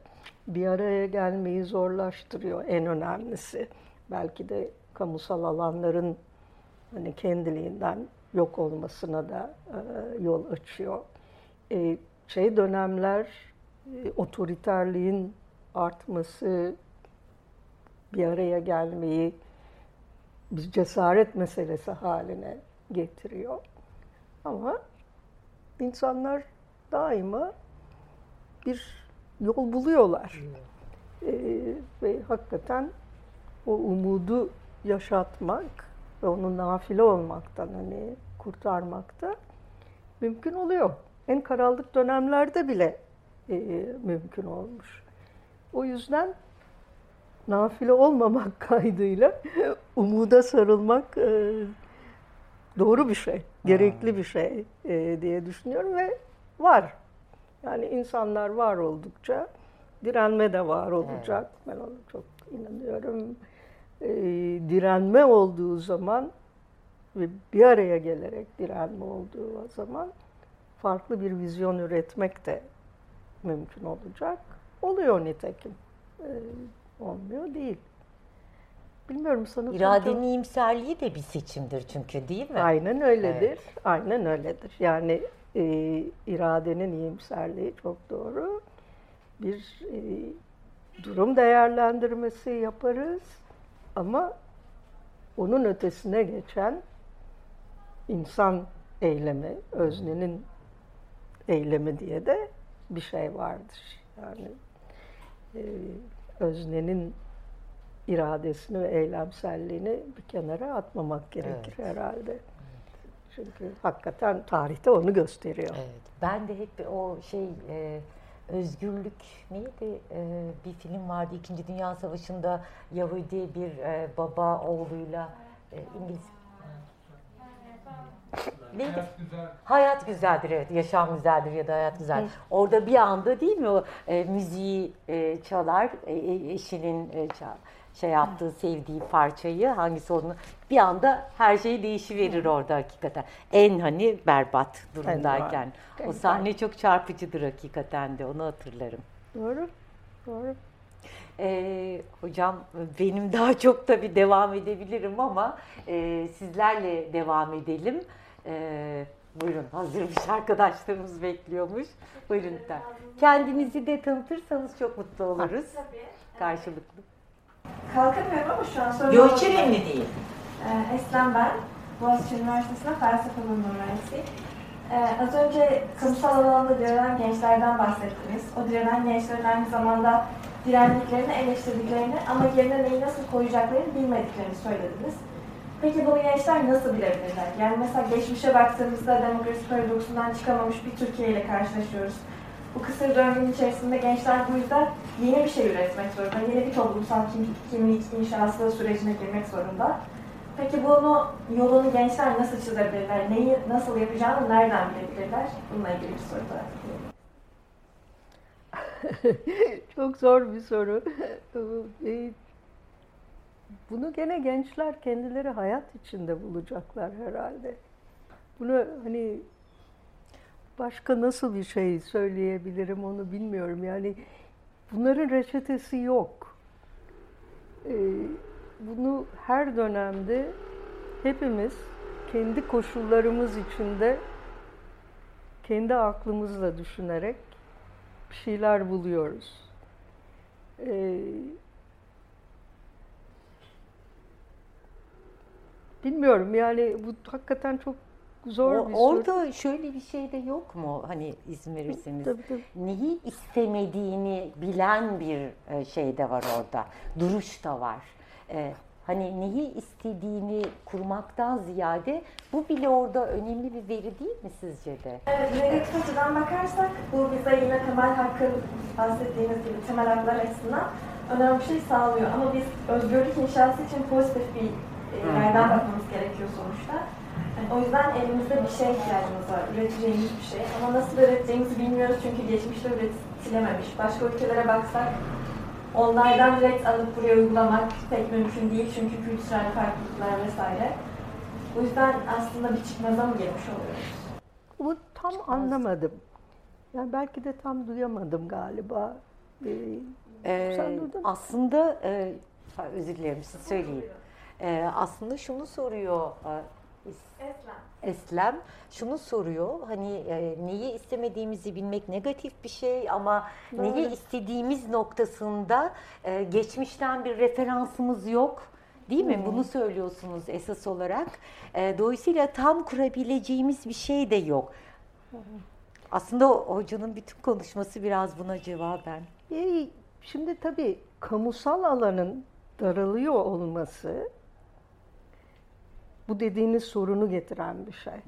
Yani kamusal alanda açık tartışma, e, birlikte görüş alışverişi vesaire ve hep birlikte ortaya koyabileceğimiz şeylerin daralıyor olması işi zorlaştırıyor. O doğru. Ee, ona yani çok şeyim yok ama gene de kendi işte buralarda, burası da bir kamusal alan sonuçta. Ve belirli yerlerde belirli açılımlar ve işte karşılıklı fikir alışverişleri ve oradan geçerek eylem mümkün. Bunun ötesinde e, tam bilmiyorum ne söylenebilir. Biraz zor. Ben ama bir şeyle eklemek isterim tabii, tabii. izninizle. Bana şöyle geliyor. E, sorumuzu çok iyi hissedebiliyorum. Bu ihtiyacı çok iyi hissedebiliyorum daha doğrusu. Özür dilerim. Yani bir reçetenin gerçekten olmadığı bir dönemdeyiz. Bazen hayatımızı da kolaylaştırabiliyor böyle şeyler ama şöyle bir fırsatın da olduğu bir dönem galiba. Ee, gerçekten hani Arendt'e gene referansla, Fatma Gül Hoca'nın kitabına referansla belki bu yeni başlangıçlara ilişkin de bu süreçten çıkacak. Ee, bütün o eskinin olumsuzluklarını şöyle bir değil mi atan, e, yeninin ihtiyaçlarını karşılayacak, kendi kurumları, kendi normları, kendi kültürüyle de bir şeyi orada çok büyük bir özne olma ve bir talep var ve onu tam şimdi formüle edemiyor olabiliriz. Siz içindeyken de, bizler de içindeyken ya da izlerken. Ee, yani Boğaziçi örneğin için söylüyorum, içinde ve dışında olmayı. Yoksa hepimiz içindeyiz. Ee, tam formüle edemiyor olabiliriz. Bütün bu inşa sürecinin aslında birikim şeyleri de e, bunlar. E, o anlamda aslında çok umutlu da bir e, süreç bir yandan. Oradan bakmanın ben gene önemli olduğunu düşünüyorum. Peki evet. Umut ilkesini ayakta tutmak Evet, evet gerekiyor. Umut ilkesine referans yapalım. Siz galiba sözlük. Merhaba. Fatma Gül Hoca ile 2015 yılında Çukurova Kadın Kongresi'ne tanışmıştık. Cezayir ben sunum yapmıştım orada. O gün daha umut vardık da şöyle bir şey söylemiştiniz. Zurna'nın Zurt dediği yer insan hakları alanında LGBT üyelere bakış açısıdır. Onu hiç unutmuyorum. O günden bugüne gelirken kitabınızda da bir atıfla atıfla mağdurların kesin, kesişimselliği kavramı olarak ne değişti? Mağdur mu arttı? Kiş- Kesişimsellik mi arttı? Nasıl görüyorsunuz son 20 yılda?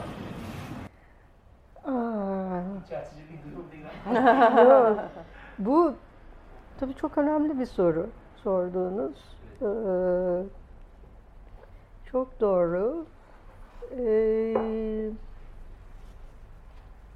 buna yani üzerinde düşünmek gerekir diye düşünüyorum. Öyle kolay cevap verilecek bir soru değil bu. Em, yani hakikaten sen bir şey söyleyebiliyor musun bilmiyorum. Bir eğrisini doğrusunu yani her bir şeyini e, değerlendirmek e, gerekir diye düşünüyorum. Dolayısıyla yani her sorunun öyle kolay bir cevabı yok. Ama bana zor şöyle geliyor hocam. Sana nasıl Her geliyor? ikisinin de biraz hem arttığı, ilişkiselliğinin o anlamda kesişim, kesişimselliğinin arttığı bir dönemdeyiz. Yani mağdurluk ve şey e, o aralarındaki akışkanlık anlamında ama bir yandan da e, evet arttı e, negatif anlamıyla ama bir yandan da gerçekten kamusal görünürlüklerinin de arttığı bir dönemdeyiz.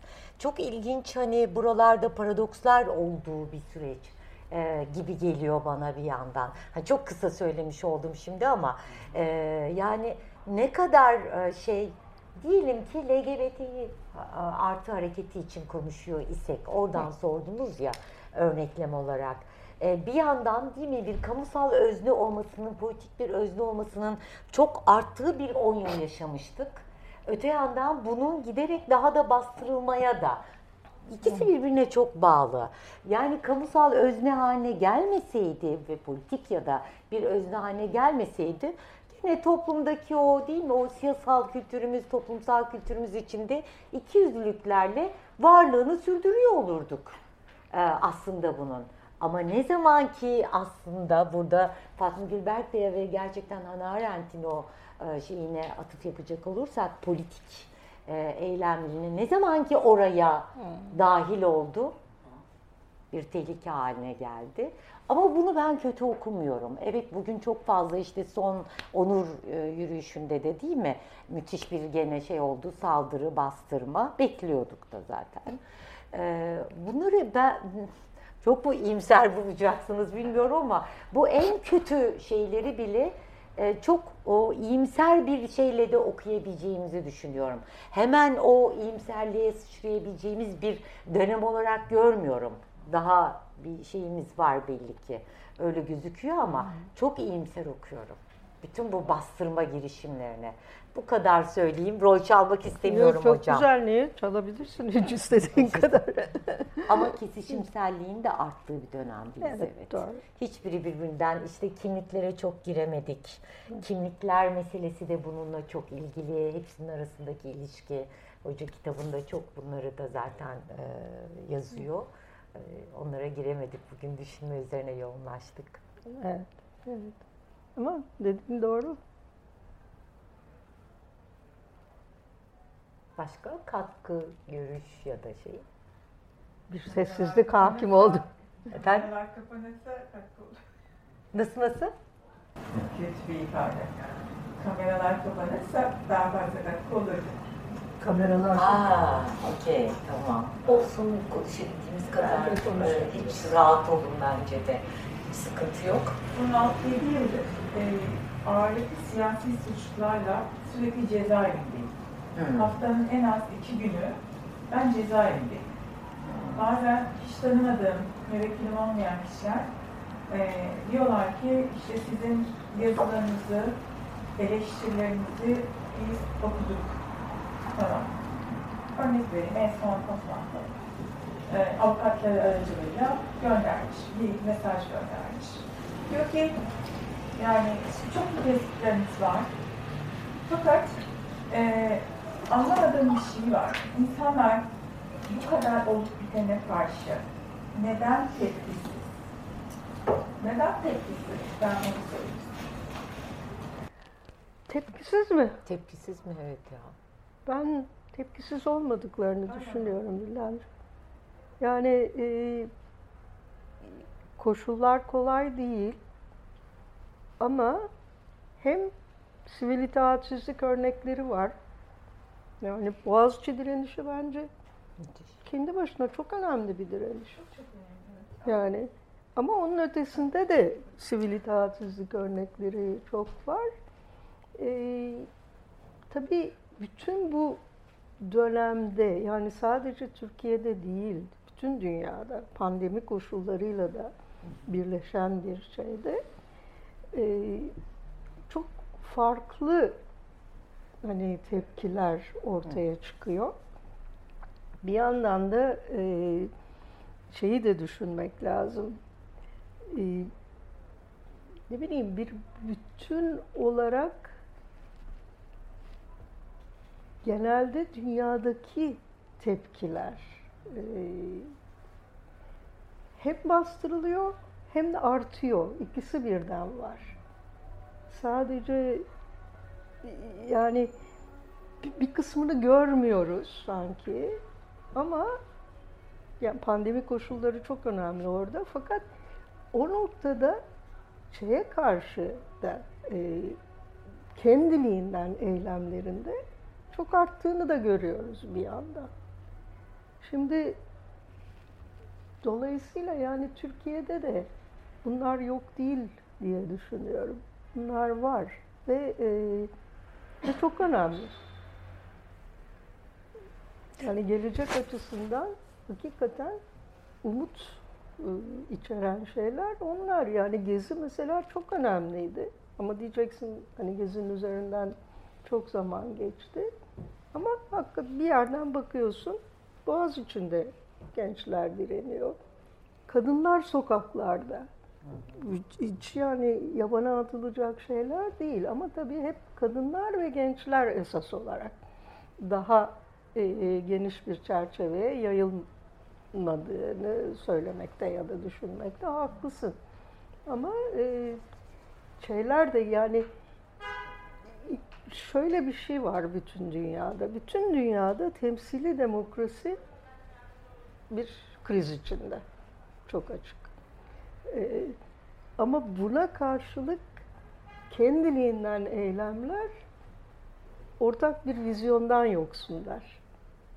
Şimdi herhalde yani senin soracağın ya da kafandaki mesele o. Çünkü bütün dünyada kamusal alan daralıyor. Özellikle daraltılıyor. Yani kamusal alan olmadığı zaman değil mi, birbirimizle konuşmak, fikirlerimizi sınamak ve ortak eylemde bulunmak çok zorlaşıyor. Zaten o yüzden bütün otoriter rejimler kamusal alanı kapatmaya çalışır. Nitekim her yerde onu yapıyorlar. Yani bugün de en çok sokaktan korkuyor. Herkes. Türkiye'de de, Macaristan'da da, Polonya'da da. Yani ama her yerde bu kamusal alanın daraldığını e, gözlemek mümkün. Şeyde bile öyle. Batı'da bile Batı'da öyle. Yani pandemi koşulları onu getiriyor ve dikkat edin e, kamusal tepkiler orada pandemi e, yasaklarına karşı geliyor. Hmm, öyle. Yani ilginç bir şekilde, paradoksal bir şekilde ona geliyor. Ama aslında düşündüğünüzde büyük ölçüde kamusal alana yeniden sahip çıkmakla ilgili bir şey. Ee, ama bu kamusallık ve kamusallığı korumak, kamusal alanı korumak yani hakikaten en önemli şey.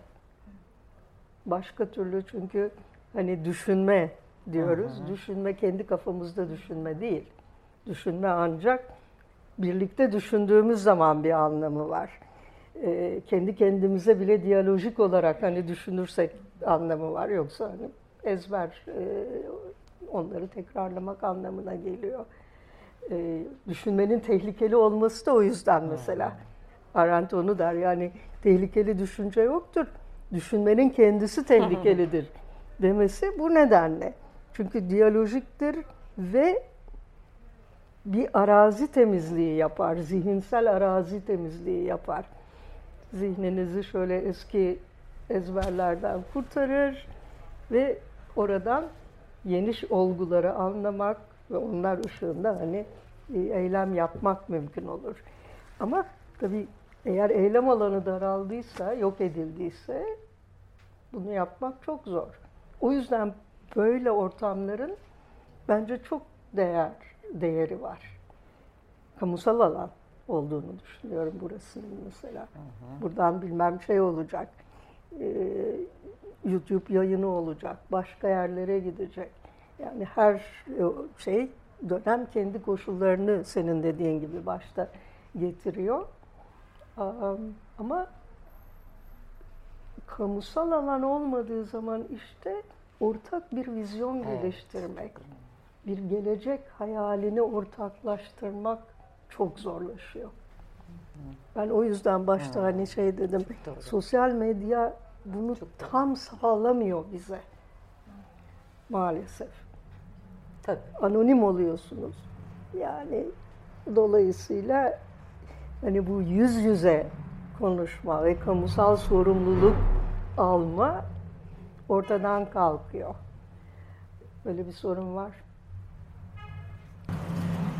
Evet, buyurun sonra size. Hüseyin Gökçe sanat yazarı eleştirmeni. Hocam e, şimdi düşünmeden şey yaptınız ve sanatla bu anlamda çok ciddi bir katkısı var. Fakat bu hafıza ve sanat üzerinden bir şey yapacağım. Şimdi 2008'den beri işte Taksim'in Taksim üzerinden büyük bir ideolojik şey var. İşte kapatıldı, AKM kapatıldı. Ondan sonra işte emek sineması şey oldu. Bu Narman Han'ı biliyoruz falan. Hastanelerimiz gitti. Hastanelere gidiyoruz. Oradan işte Galata Port'a doğru giden bir hatta falan böyle bir şey oldu. Ve en sonunda kültür yolu diye bir şeyle bunu e, bu yağmayı şey yaptılar. Zafer adayı üzerinden geçtiler. Yani Benyaminci anlamda. Şimdi e, işte birçok sanatsal etkinlikler oldu. İşte Gezi Parkı'ndan da e, hani böyle birçok şey oldu falan. Şimdi bu düşünceye en büyük şeylerden bir tanesi sanatın hem iktidarla hem de şeylerle kurduğu bir bağlı son birkaç ayda gözlemledik yani düşünmemize ve dünyayı algılamamıza göre böyle bir suç ortaklığı işlendi yani süreçte. Yani beni çok iyimser ve umutlu şey yapan bir şey gibi gelmiyor. Tabii birçok sergiler, başka başka sergilerde ciddi eleştiri olan sergiler var ama bizim gördüğümüz şey böyle bir şeydi ve bu 13-15 yılında toplamını ben böyle görüyorum ve çok korkunç bir şey yani bunun bu bir hafızasızlık var burada büyük bir hafıza alanı elimizde. Ee, çok umutlu ve şey olarak göremiyorum. Bu bütün sizin söylediğiniz şeylere falan hafıza açısından. Ee, o anlamda sanatın ya da çağdaş sanatın bazı şeylerin işte sermaye ile iktidarla kurduğu ilişkilere falan baktığımızda da sanırım düşünce gibi şeyi elimizden alan ve oraya bir yanaşan bir şey var. Ee, yani böyle bir durumdayız. Ee, tabii ki bu eylemler, farklı farklı sivil e, itaatsizlikler de önemli. Ama yani hani e, bütün bu karşı çıkmışlarımıza işte savunmalarımıza rağmen e, en son böyle gördükten sonra gerçekten de yani ne söyleyeceğimi de bilemiyorum ama böyle bir durumda gibi bir, bir çerçeve çizeyim diyorum. Hani Bazı şeyleri geri dönüşsüz buluyorsunuz. Yani böyle çok umutlu ve iyimser bir insanım ama bütün bu şeye falan baktığım zaman da e, buradaki ilişkilenmelere, bağlara baktığım zaman e, sermaye ve devlet ve sanatın çağdaş sanatın ilişkilenmelerine falan baktığımda sanki bir, bir suç ortaklığına yöneldiklerini ve daha da yöneleceklerini düşünüyorum. Bilmiyorum belki karşı karşı yakadaki sanat çalışmaları ya sanat şeyleri daha farklı yerlerden bütün bu olup biteni eleştiren ve dönüştürmeye çalışan birçok şey de var. Ama son kaç aydır böyle bir şeyle karşılaşınca gerçekten de e, ne durumda olduğumuzu, nasıl bir şey haline geldiğimizi Yani bu tür kaygılar çok doğal.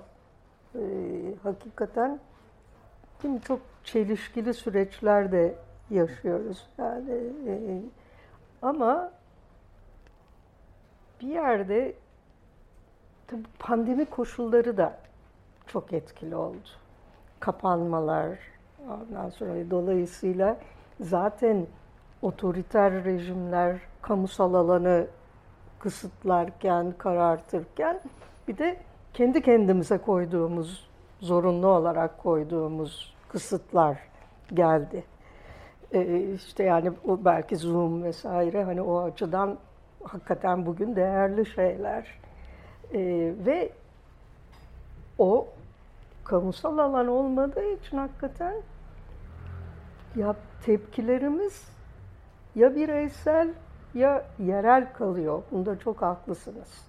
Ben ona e, o yüzden yani bir ortak vizyon geliştiremiyoruz. Bir ortak direnme geliştiremiyoruz. Sadece Türkiye'de değil, bütün dünyada geliştiremiyoruz. Ayrıca tabii e, yani tüketim ekonomisi, ondan sonra onunla bağlantılı olan işte bu kendi kendini şımartmalar ya da işte yani dünya bir yere gidiyor ama hiç olmazsa biz kendimizi kurtaralım e, eğilimi diyeyim. Onlar çok artıyor. Yani özellikle bu böyle kriz koşulları, pandeminin getirdiği kriz koşulları galiba bunu çok e, engelliyor. Her koyun kendi bacağından asılıyor. Herkes kendi kendini korumaya çalışıyor falan. Bir yandan o var ama bir yandan da bunun yapılamayacağını da gördü en azından kapitalist toplumlar da gördü. Yani Amerika'da bile işte bakıyorsunuz şey sosyal e, refah önlemleri ya da işte hani başka türlü e, yine sosyal müdahaleler gündeme geliyor. Bu kadar e, yani hakikaten çok farklı yönlere çeken e, koşullar ya da etkilenmeler var. Şimdi kriz dönemleri aynı zamanda e, ne bileyim birer Potansiyel. potansiyeldir. Bir yani bir şeylerin yeni başlangıçlar yapabilmenin de hani şeyini açar, e, yolunu açar. O yüzden hani ben şey bilmiyorum, şöyle diyeyim. Hani bundan sonra pandemi sonrasında ne, olacak? olur, tabii. İşte her şey bambaşka olacak deniyor. Olabilir ama o bambaşka. Eskisi gibi bambaşka mı? Yeni bir bambaşka mı? Onları bilmiyoruz. Biraz tabii insan eylemi öyle bir şey. açık uçlu bir şey. İyi ki de öyle bir şey tabii yoksa mahvolurduk o ayrı. Ama e, şeyler var. Doğru tek tek karşı çıkışlar var. Yerel karşı çıkışlar var. Hatta şeyler de var yani düşünmeyen karşı çıkışlar. Hmm. Yani mesela pandemi koşu şeylere, kurallara hani şey yapmamak. Aşı karşıtlığı olmak gibi mesela. Evet, aşı karşıtlığı, kurallara işte karşı olmak, getirilen kısıtlamalara karşı olmak falan. Onların hepsi aslında bir anlam taşıyor. Yani bir şeye karşılar ama tam neye karşı olunduğunu bilmiyorlar. Bilmiyoruz genelde. Böyle bir durum var. Doğru. Ama böyle dönemler aynı zamanda fırsat dönemleri de.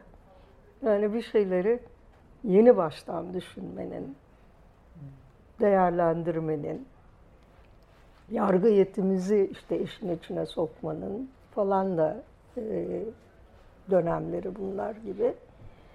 O yüzden ben yani şeyde en karanlık zamanda bile hakikaten bir umut ışığı vardır diye düşünüyorum. Ayrıca var diye görüyorum.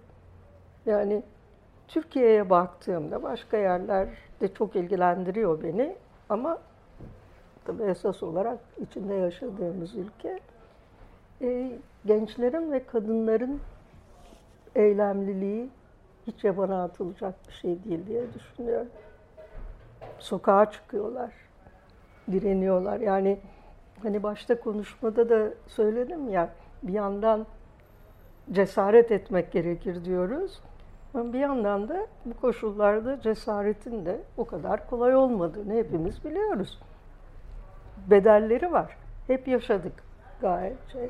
Ama o bedelleri göze alan birçok insan var. Bu beni yani hakikaten yani umutlandırmanın ötesinde umudun nafile olmamasını benim açımdan gösteren şeyler. Ee, bir de ne bileyim mesela Arap Baharı. Arap Baharı beni çok heyecanlandırdı arkadaşlar. Gezi de heyecanlandırdı bizi hocam. Çok tabii. Yani e, Türkiye'de o ama heyecanlanmakta haklıydık diye Evet. düşünüyorum. Ve yani şeylere de hiç katılmıyorum.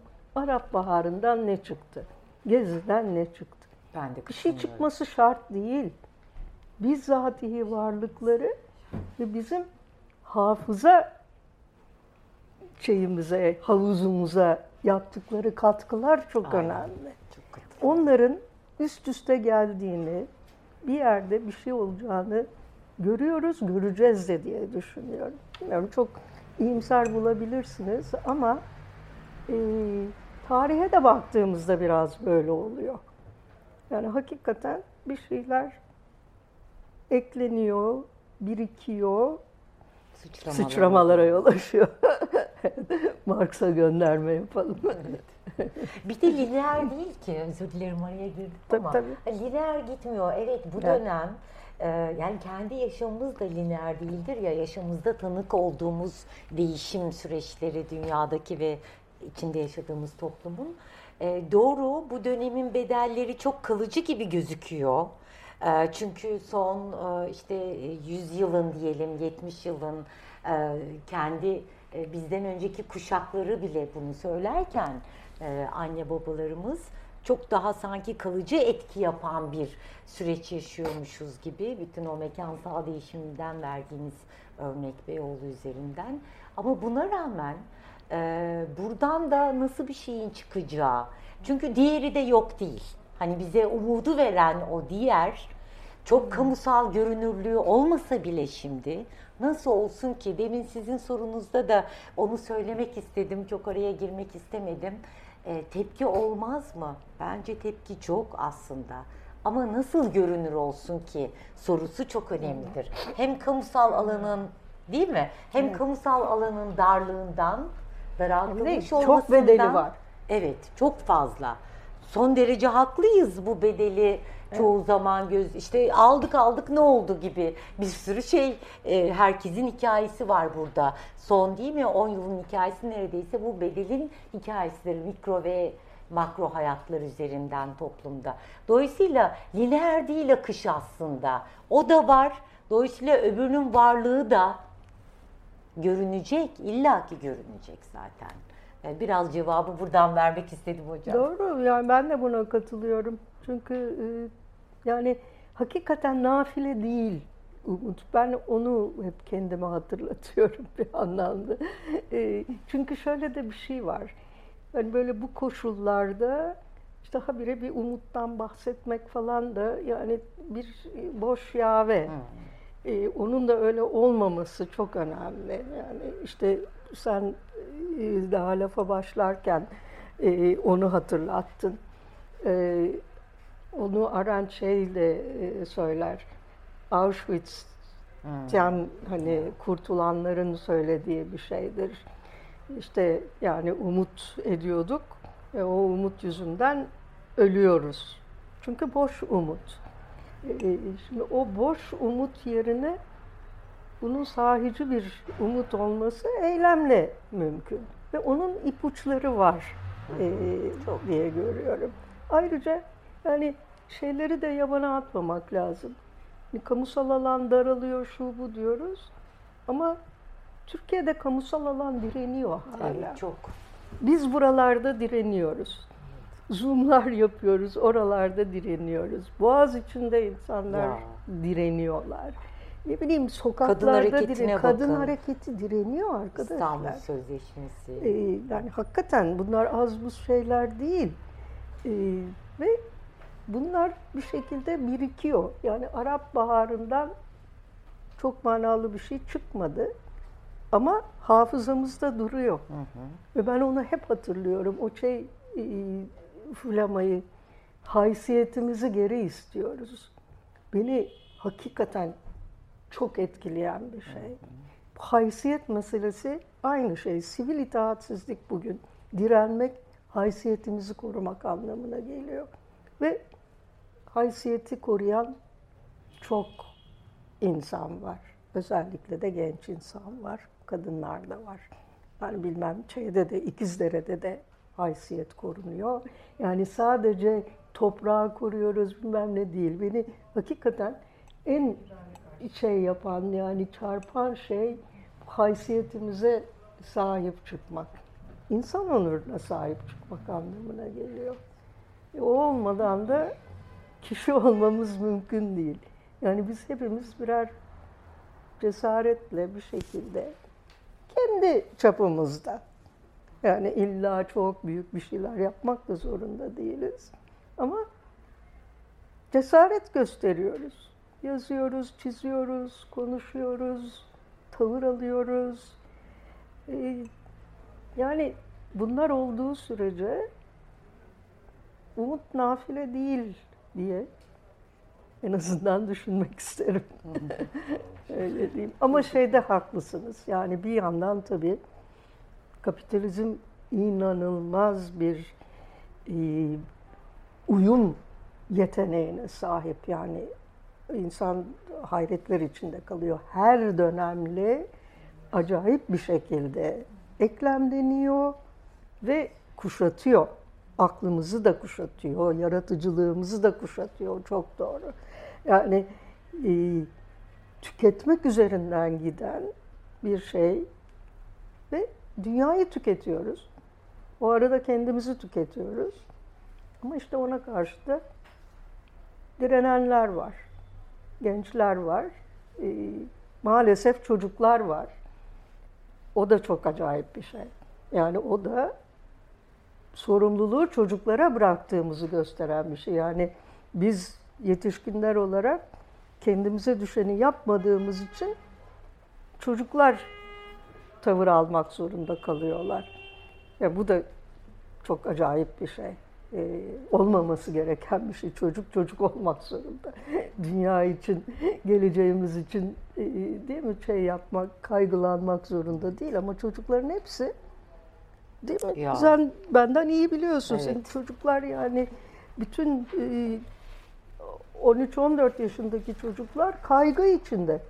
Evet. Bütün dünyada kaygı içinde. Böyle bir şey olabilir mi? Ama onlara bıraktık sorumluluğu. Yani olacak şey değil. Neyse. Yani ben çok sevinmiyorum çocukların yaptıkları gösterilere. Onu demek Evet. istiyorum. O kadar şey değil. Bu aslında bizim sorumluluğumuzu yerine getirmediğimizi ortaya koyan bir şey. Tabii. Siz buyurun. Ya aslında sizin söylediklerinize paralel bir şey soracaktım. Kamusal alanın daralması. Bu arada ismim Kübra, e, edebiyat öğretmeniyim. E, o yüzden hani gençlerle de bir aradayım. Aynı zamanda feministim. E, yani kadın hareketinin için, içerisindeyim. E, aslında şeyi soracağım yani çocukların direngeçliği evet güzel ya da politik yaklaşımları çok güzel ya da kadın hareketinin yine aynı şekilde sokaklarda oluyor olmamız çok güzel. Fakat yeni hani kamusal alanın hem daralması hem de hakikat sonrası dönemin içerisinde yaşadığımızı e, konuştuğumuz bir dönemde yani tüketim toplumu çok arttığı, tüketim çok arttığı bir dönemde bazen hakikati bulamamak ya da hakikati ön plana çıkaramamak e, çok önemli bir dert oluyor. Yani bazen e, hani gençlerle bir adayım, evet tepkisel, e, her şeye karşı çıkabiliyor, düşünebiliyor ama o bazen o kadar sınırlı ve tek bir düzlemde kalıyor ki yani o düşünmenin sadece belki bir boyutunu yapabiliyor ve derine inemiyoruz ya da başka şeylerle tartışamıyoruz. E, bu da aslında bir sorun değil mi? Hem e, gerçek ya da toplumsal bir hakikati nasıl ön plana çıkaracağız ya da bunları nasıl göstereceğiz? Öyle bir soru sormak. En önemli sorun bence. Çok Evet. haklısınız. Çok kısa. Tam da işte o yüzden yani direnmeler oluyor. Çeşitli şeyler patlak veriyor ama bazısı üstelik çok manasız bir şekilde de oluyor. Yani e, şimdi aşı karşıtlığı direnişlerine bakın batıda. Ama aslında onun arkasında başka bir şey var. İnsanların durumdan hoşnut olmamaları var. Temsili demokrasinin kimseyi temsil etmemesi durumu var. Bilmem bütün politik yolsuzluklar var, o var, bu var. Ona karşı bir tepki var ama oradan bir gelecek vizyonu çıkmıyor. Çok haklısınız bence de yani bugünkü durumun esas sorunu o. O yüzden kamusal alanı savunmak gerekiyor. Çünkü hiçbirimiz tek başımıza bir vizyon oluşturamayız ki. O yani gerçekçi bir vizyon hepimizin fikirleri Birlikte. alınarak, birlikte tartışarak vesaire ortaya koyabileceğimiz bir şey.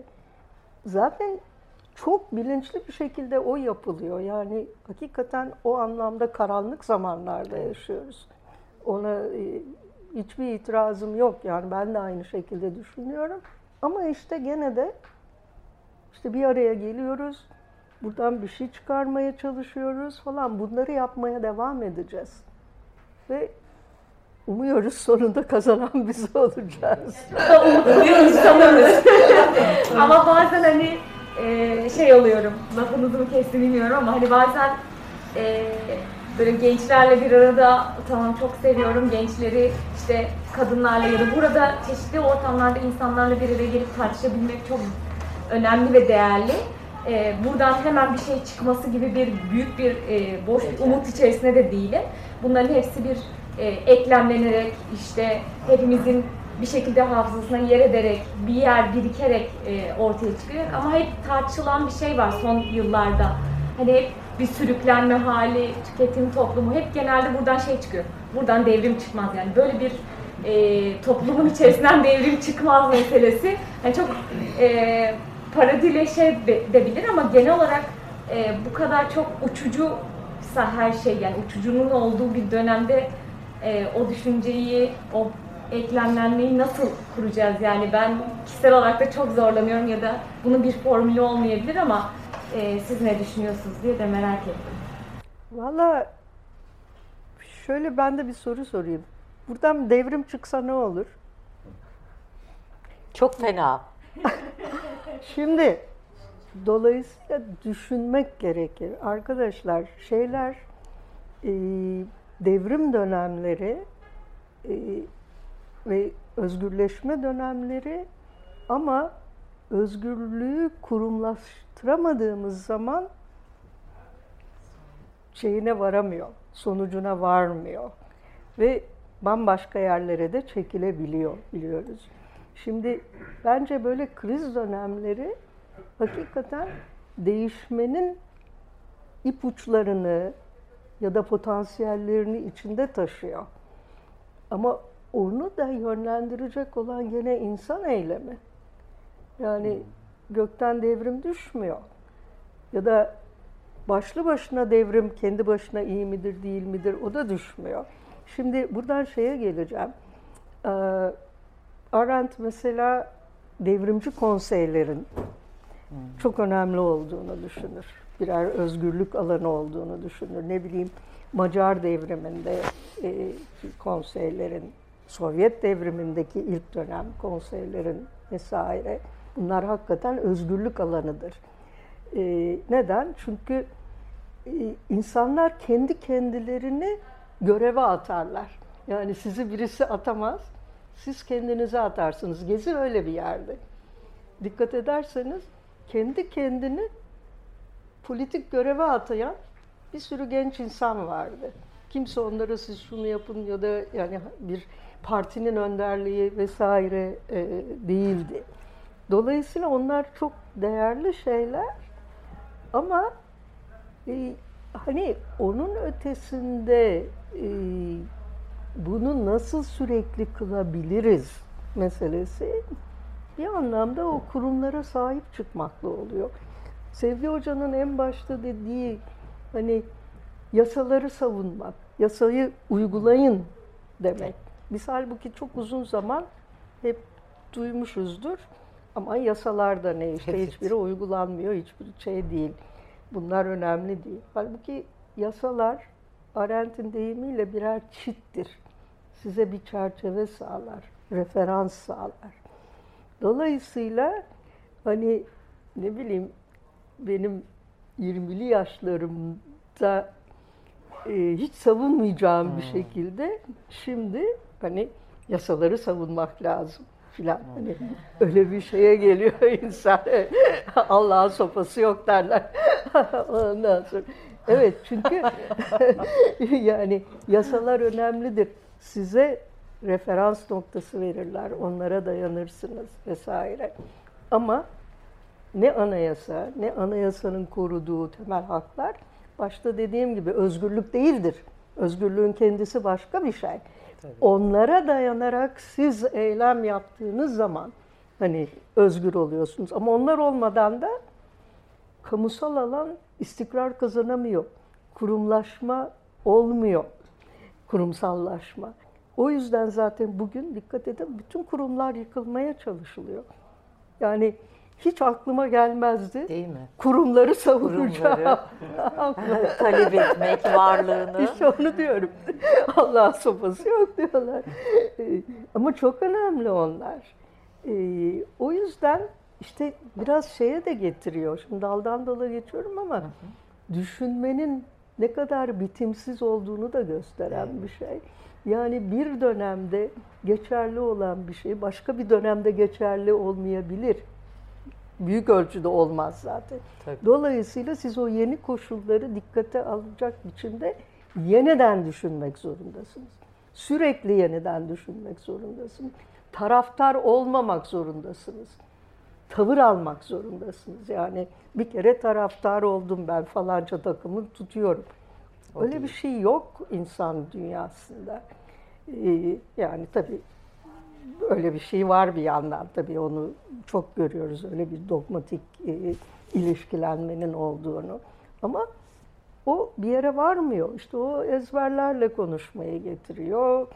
O zaman basma kalıp davranışı getiriyor. İşte siz bir örgüte, bir camiaya mensupsanız, ona aitseniz, oh ne güzel onun dediğini yaparak hayatınız kolaylaşıyor. Ama düşünmeye başladığınız zaman, hele Trabzansız düşünmeye başladığınız zaman hayat çok zorlaşıyor. Yani bir yerde başa döndük. O yüzden zaten düşünmeye cesaret edebilirsiniz de, etmeyebilirsiniz de. Seçebilirsiniz, seçmeyebilirsiniz. Seçmediğiniz zaman hayat kolay oluyor. Seçtiğiniz zaman sürekli önce kendi kendinizle, sonra çevrenizle etkileşim içinde ve didişme içinde bir anlamda oluyorsunuz. Yani öyle bir durum var. E, o yüzden düşünmeye cesaret e, su konusu gündeme geliyor. O yüzden de yeniden başa dönelim. Düşünme ile kötülük arasındaki ilişkide hani kuruluyor. E, başlı başına düşünmek sizi kötülük yapmaktan kurtarmaz. Dünyayı da değiştirmez. Ama düşünen insanların düşünen eylemi dünyayı değiştirebilir. Tekim değiştiriyor. Onu hep gördük. Onun için e, onu unutmayalım derim. Ve ikisi de tehlikeli gibi geliyor bana hocam. Yani düşünmenin de bir cesaret istiyor. Düşünememek de işte kötülüğün sıradanlığında da böyle bir tehlikeyle karşılaşsın ve kişiliksiz bir şekilde bütün her şeyi kabul edip birilerini öldürebiliyorsun.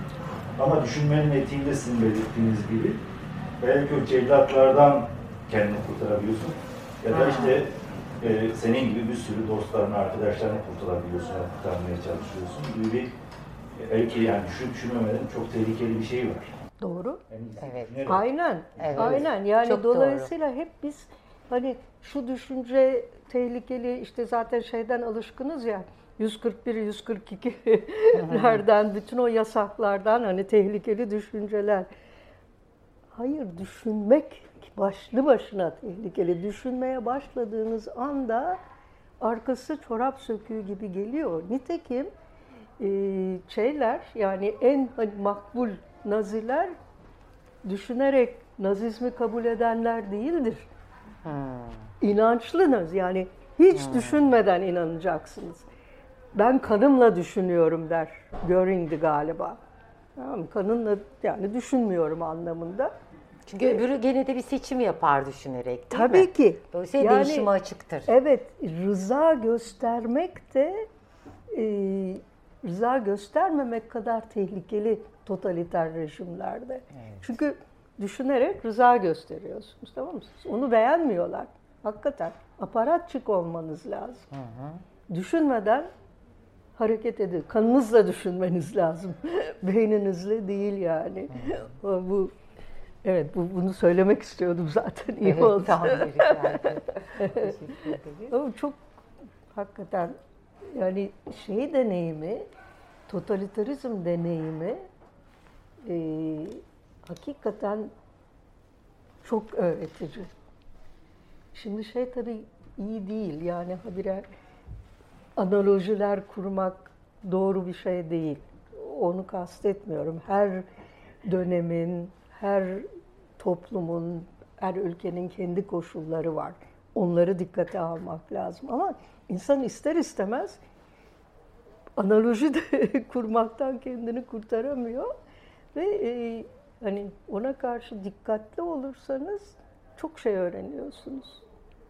Yani inançlı nazi olmak, düşünen nazi, düşünerek nazizmi kabul etmekten çok farklı bir şey. Ee, yani Bu kitabınızda söz ettiğiniz o, o şeyle de çok alakalı değil mi? Kendine hesap verme haliyle çok alakalı. Ne olursa olsun diğeri kendine bir hesap verme şeyi içindedir. Öyle ya da böyle. Tabii. Diğerinin hiç öyle bir mefhumu Hiç yok. şey yok, Sistem de öyle düşünmeden gerektirdi der, ne değil mi? olursa olsun inanmak. Yani inanma ve düşünme birbiriyle ilişkili olan şeyler değil. O yüzden de böyle bir şeysi var. Onun için ben lider ne derse onu yaparım. Bitti. Hayat çok kolay. Lidere bakarım, o ne yapıyorsa onu yaparım. Ya da bir çerçeve. Ben falanca izme inanıyorum. O izm içindeki, onun çerçevesi içinde düşünüp hayatı, olguları ona uydurmaya çalışıyorum. Yani o, o zaman işte hani o platonik çerçeve dediğimiz şey biraz o anlamda mutlak hakikat var. Buradaki her türlü hakik şeyi, olguyu kesip biçip ona uydurmaya e, çalışıyorum. Prokrustes'in yatağı hikayesi vardır mitolojide. Ondan sonra yatağa uymuyorsa bacağını keser ya da kolunu çekiştirir, yatağa uydurur. Onun gibi yani. e, Gene Evet. Trabzansız düşünmeye geliyoruz. Trabzansız düşünmek kolay bir şey değil. Aslında salonda kimsenin söz hakkını almazsam ben tam bu noktada bir şey sormak isterim hocam. Şimdi bu totalitarizmdeki e, diyelim ki o karar verme şeyinde konumunda olan her şeyi ben yaptım karar verdim diyelim Hitler. E, bir yandan da e, zamanı geldiğinde de e, sistem öyle gerekiyordu. Vardır ya hani bir şeye refere etme hali. Oradaki paradoks da ilginç, ilginçtir. Hep o şeydeki vücut bulma hali. Bana çok ilginç geliyor bu totaliter e, şeylere, karar vericilere dair. Ne demek istediğimi tam anlatamıyorum aslında. Kafamda bir şey var da. Anladım. Ee, O şeyde e, totalitarizmde tabii liderle onun izleyicileri arasında hı. müthiş bir şey var. Örtüşme ve üst üste gelme var. E, ama aynı zamanda yani lideri kaybettiğin vakit hiç oluyorsun her şekilde. Doğru hocam. Liderin kendisi için burada tabii şu Carl Schmitt'in şeyi de aklıma geliyor. O siyasi, o tabii pozitif bir yerden söylüyor bunu biliyorsunuz. Tam o kriz döneminde Weimar Cumhuriyeti'nin e, siyasi ilahiyatta der ki orada pozitif bir şey sağlar o. Ee, ama bizim söylediğimiz tam bir totalitarizmin hani kötülüğe gücü ettiği bir hal. Yani hem o ama aynı zamanda yani liderle halk arasındaki ilişki çok simbiyotik bir ilişki. Ee, öyle bir şey yani bir yandan hani lider çok müthiş ama lider halk olması hiçbir şey bir yandan da. O aradaki ilişki koptuğu anda her şey çöküyor. Ee, yani bugün de de bir analoji kurabilirsiniz bence. Ee, Dolayısıyla öyle bir şey de var yani o yok değil. Evet.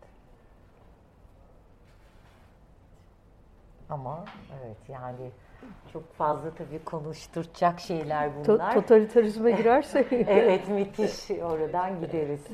Ee, başka bu konularda katkılarınız için... Aa var pardon buyurun. Aslında çok kısa e, bir görüşümü paylaşmak istemiştim. Şimdi inanç ve düşünce diyoruz. İnancın içerisinde sanki bir utanç da olmuyor. Ya da e, sisteme bir şey atfederek kurtulmak ve o yani aslında sisteme bir şey atfetmek utançla bir birey olarak ben arasında duran şey. İnancın içerisinde bir şekilde utanç da yok. Yani kimse ibadet ettiği için utanmaz örneğin. Ama insanlar kendi düşüncelerinden utanırlar. Ben bunu nasıl düşünüyorum der vesaire ve utanmak aslında daha insan olmanın becoming more human demek istiyorum buna.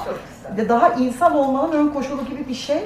Sanki o yüzden de düşünmek belki de tehlikeli bir şey. Hatta tekinsiz bir şey. tam da yani düşünümsellikle ilgili bir şeydir düşünmek. İnanmak için o düşünmeyi yok etmek zorundasınız. O yüzden ikisi farklı şeyler. Kanınızla inanabilirsiniz. Ama aklınızla, eleştirel aklınızla ancak düşünebilirsiniz. Ama ikisi yan yana geldiği vakit sorun çıkar. Ee, o yüzden de yani dini çerçeveler size büyük ölçüde düşünmeden inanmanızı telkin eden şeylerdir. Çünkü orada şeyde bulabilirsiniz, bir takım çelişkiler bulursunuz. Yani hep bütün büyük dinlerde de olan şeyler. Birçok e, paradoks bulursunuz, çelişki bulursunuz, boşluk bulursunuz. Ama onları görmezlikten gelirsiniz gelmeniz gerekir daha doğrusu.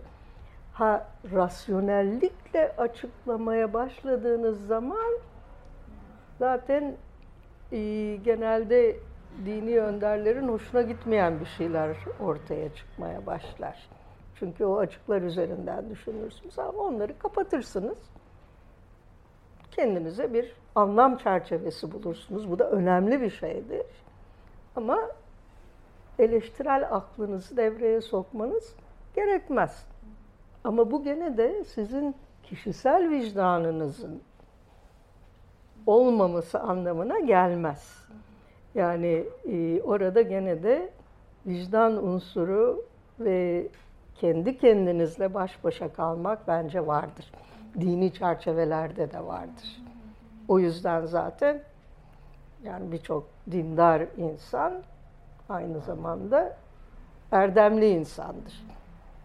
Onu devreye soktukları için, e, kurallara körü körüne bağlı oldukları için değil. Değil. Doğru. E, Yani öyle bir bir de tabii büyük şeylerinde yani peygamberlerinde e, hiçbiri Göring ya da Goebbels gibi ben kanımla düşünüyorum siz de öyle yapın demez. Onu da dikkate almak lazım. Orada totaliter inançta totaliter çerçevede kayıtsız şartsız düşünmeden düşünmeyi hiç devreye sokmadan lidere itaat etmek söz konusu. Arada önemli bir fark. Şimdi sonra siz bunu söylerken şeyi açtım. Belki halk mahkemelerinin baş yargıcı olan demişler. Benim de Hitler'e mektup yazmışım. İtancım şunu indir de Tamam. Hitler'e mektup yazmış. E, halk mahkemeleri baş yargıcı. Diyor ki Türklerin halk mahkemeleri bundan böyle bir karar verirken o karara konu olan olayı siz değerlendiriyor olsaydınız nasıl karar vereceğinize inanıyorsa o yönde bir karar vermeye çalışacaktır. Bu Mışla Geçmiş Adalet diye bir e, makale yazmıştım. Onun başına koydum bunu. E, şu anda siyasi davalarda Türkiye'deki durumumuz bundan ibaret. Başka bir şey değil. Aynen bu yani evet bu her durumda Führer ne yapardı? Tabii. Onu düşünüp ona göre Ona göre. davranmak. Yani bu hem mahkemelerin hem de tek tek insanlar için de geçerliydi Nazi Almanya'sında.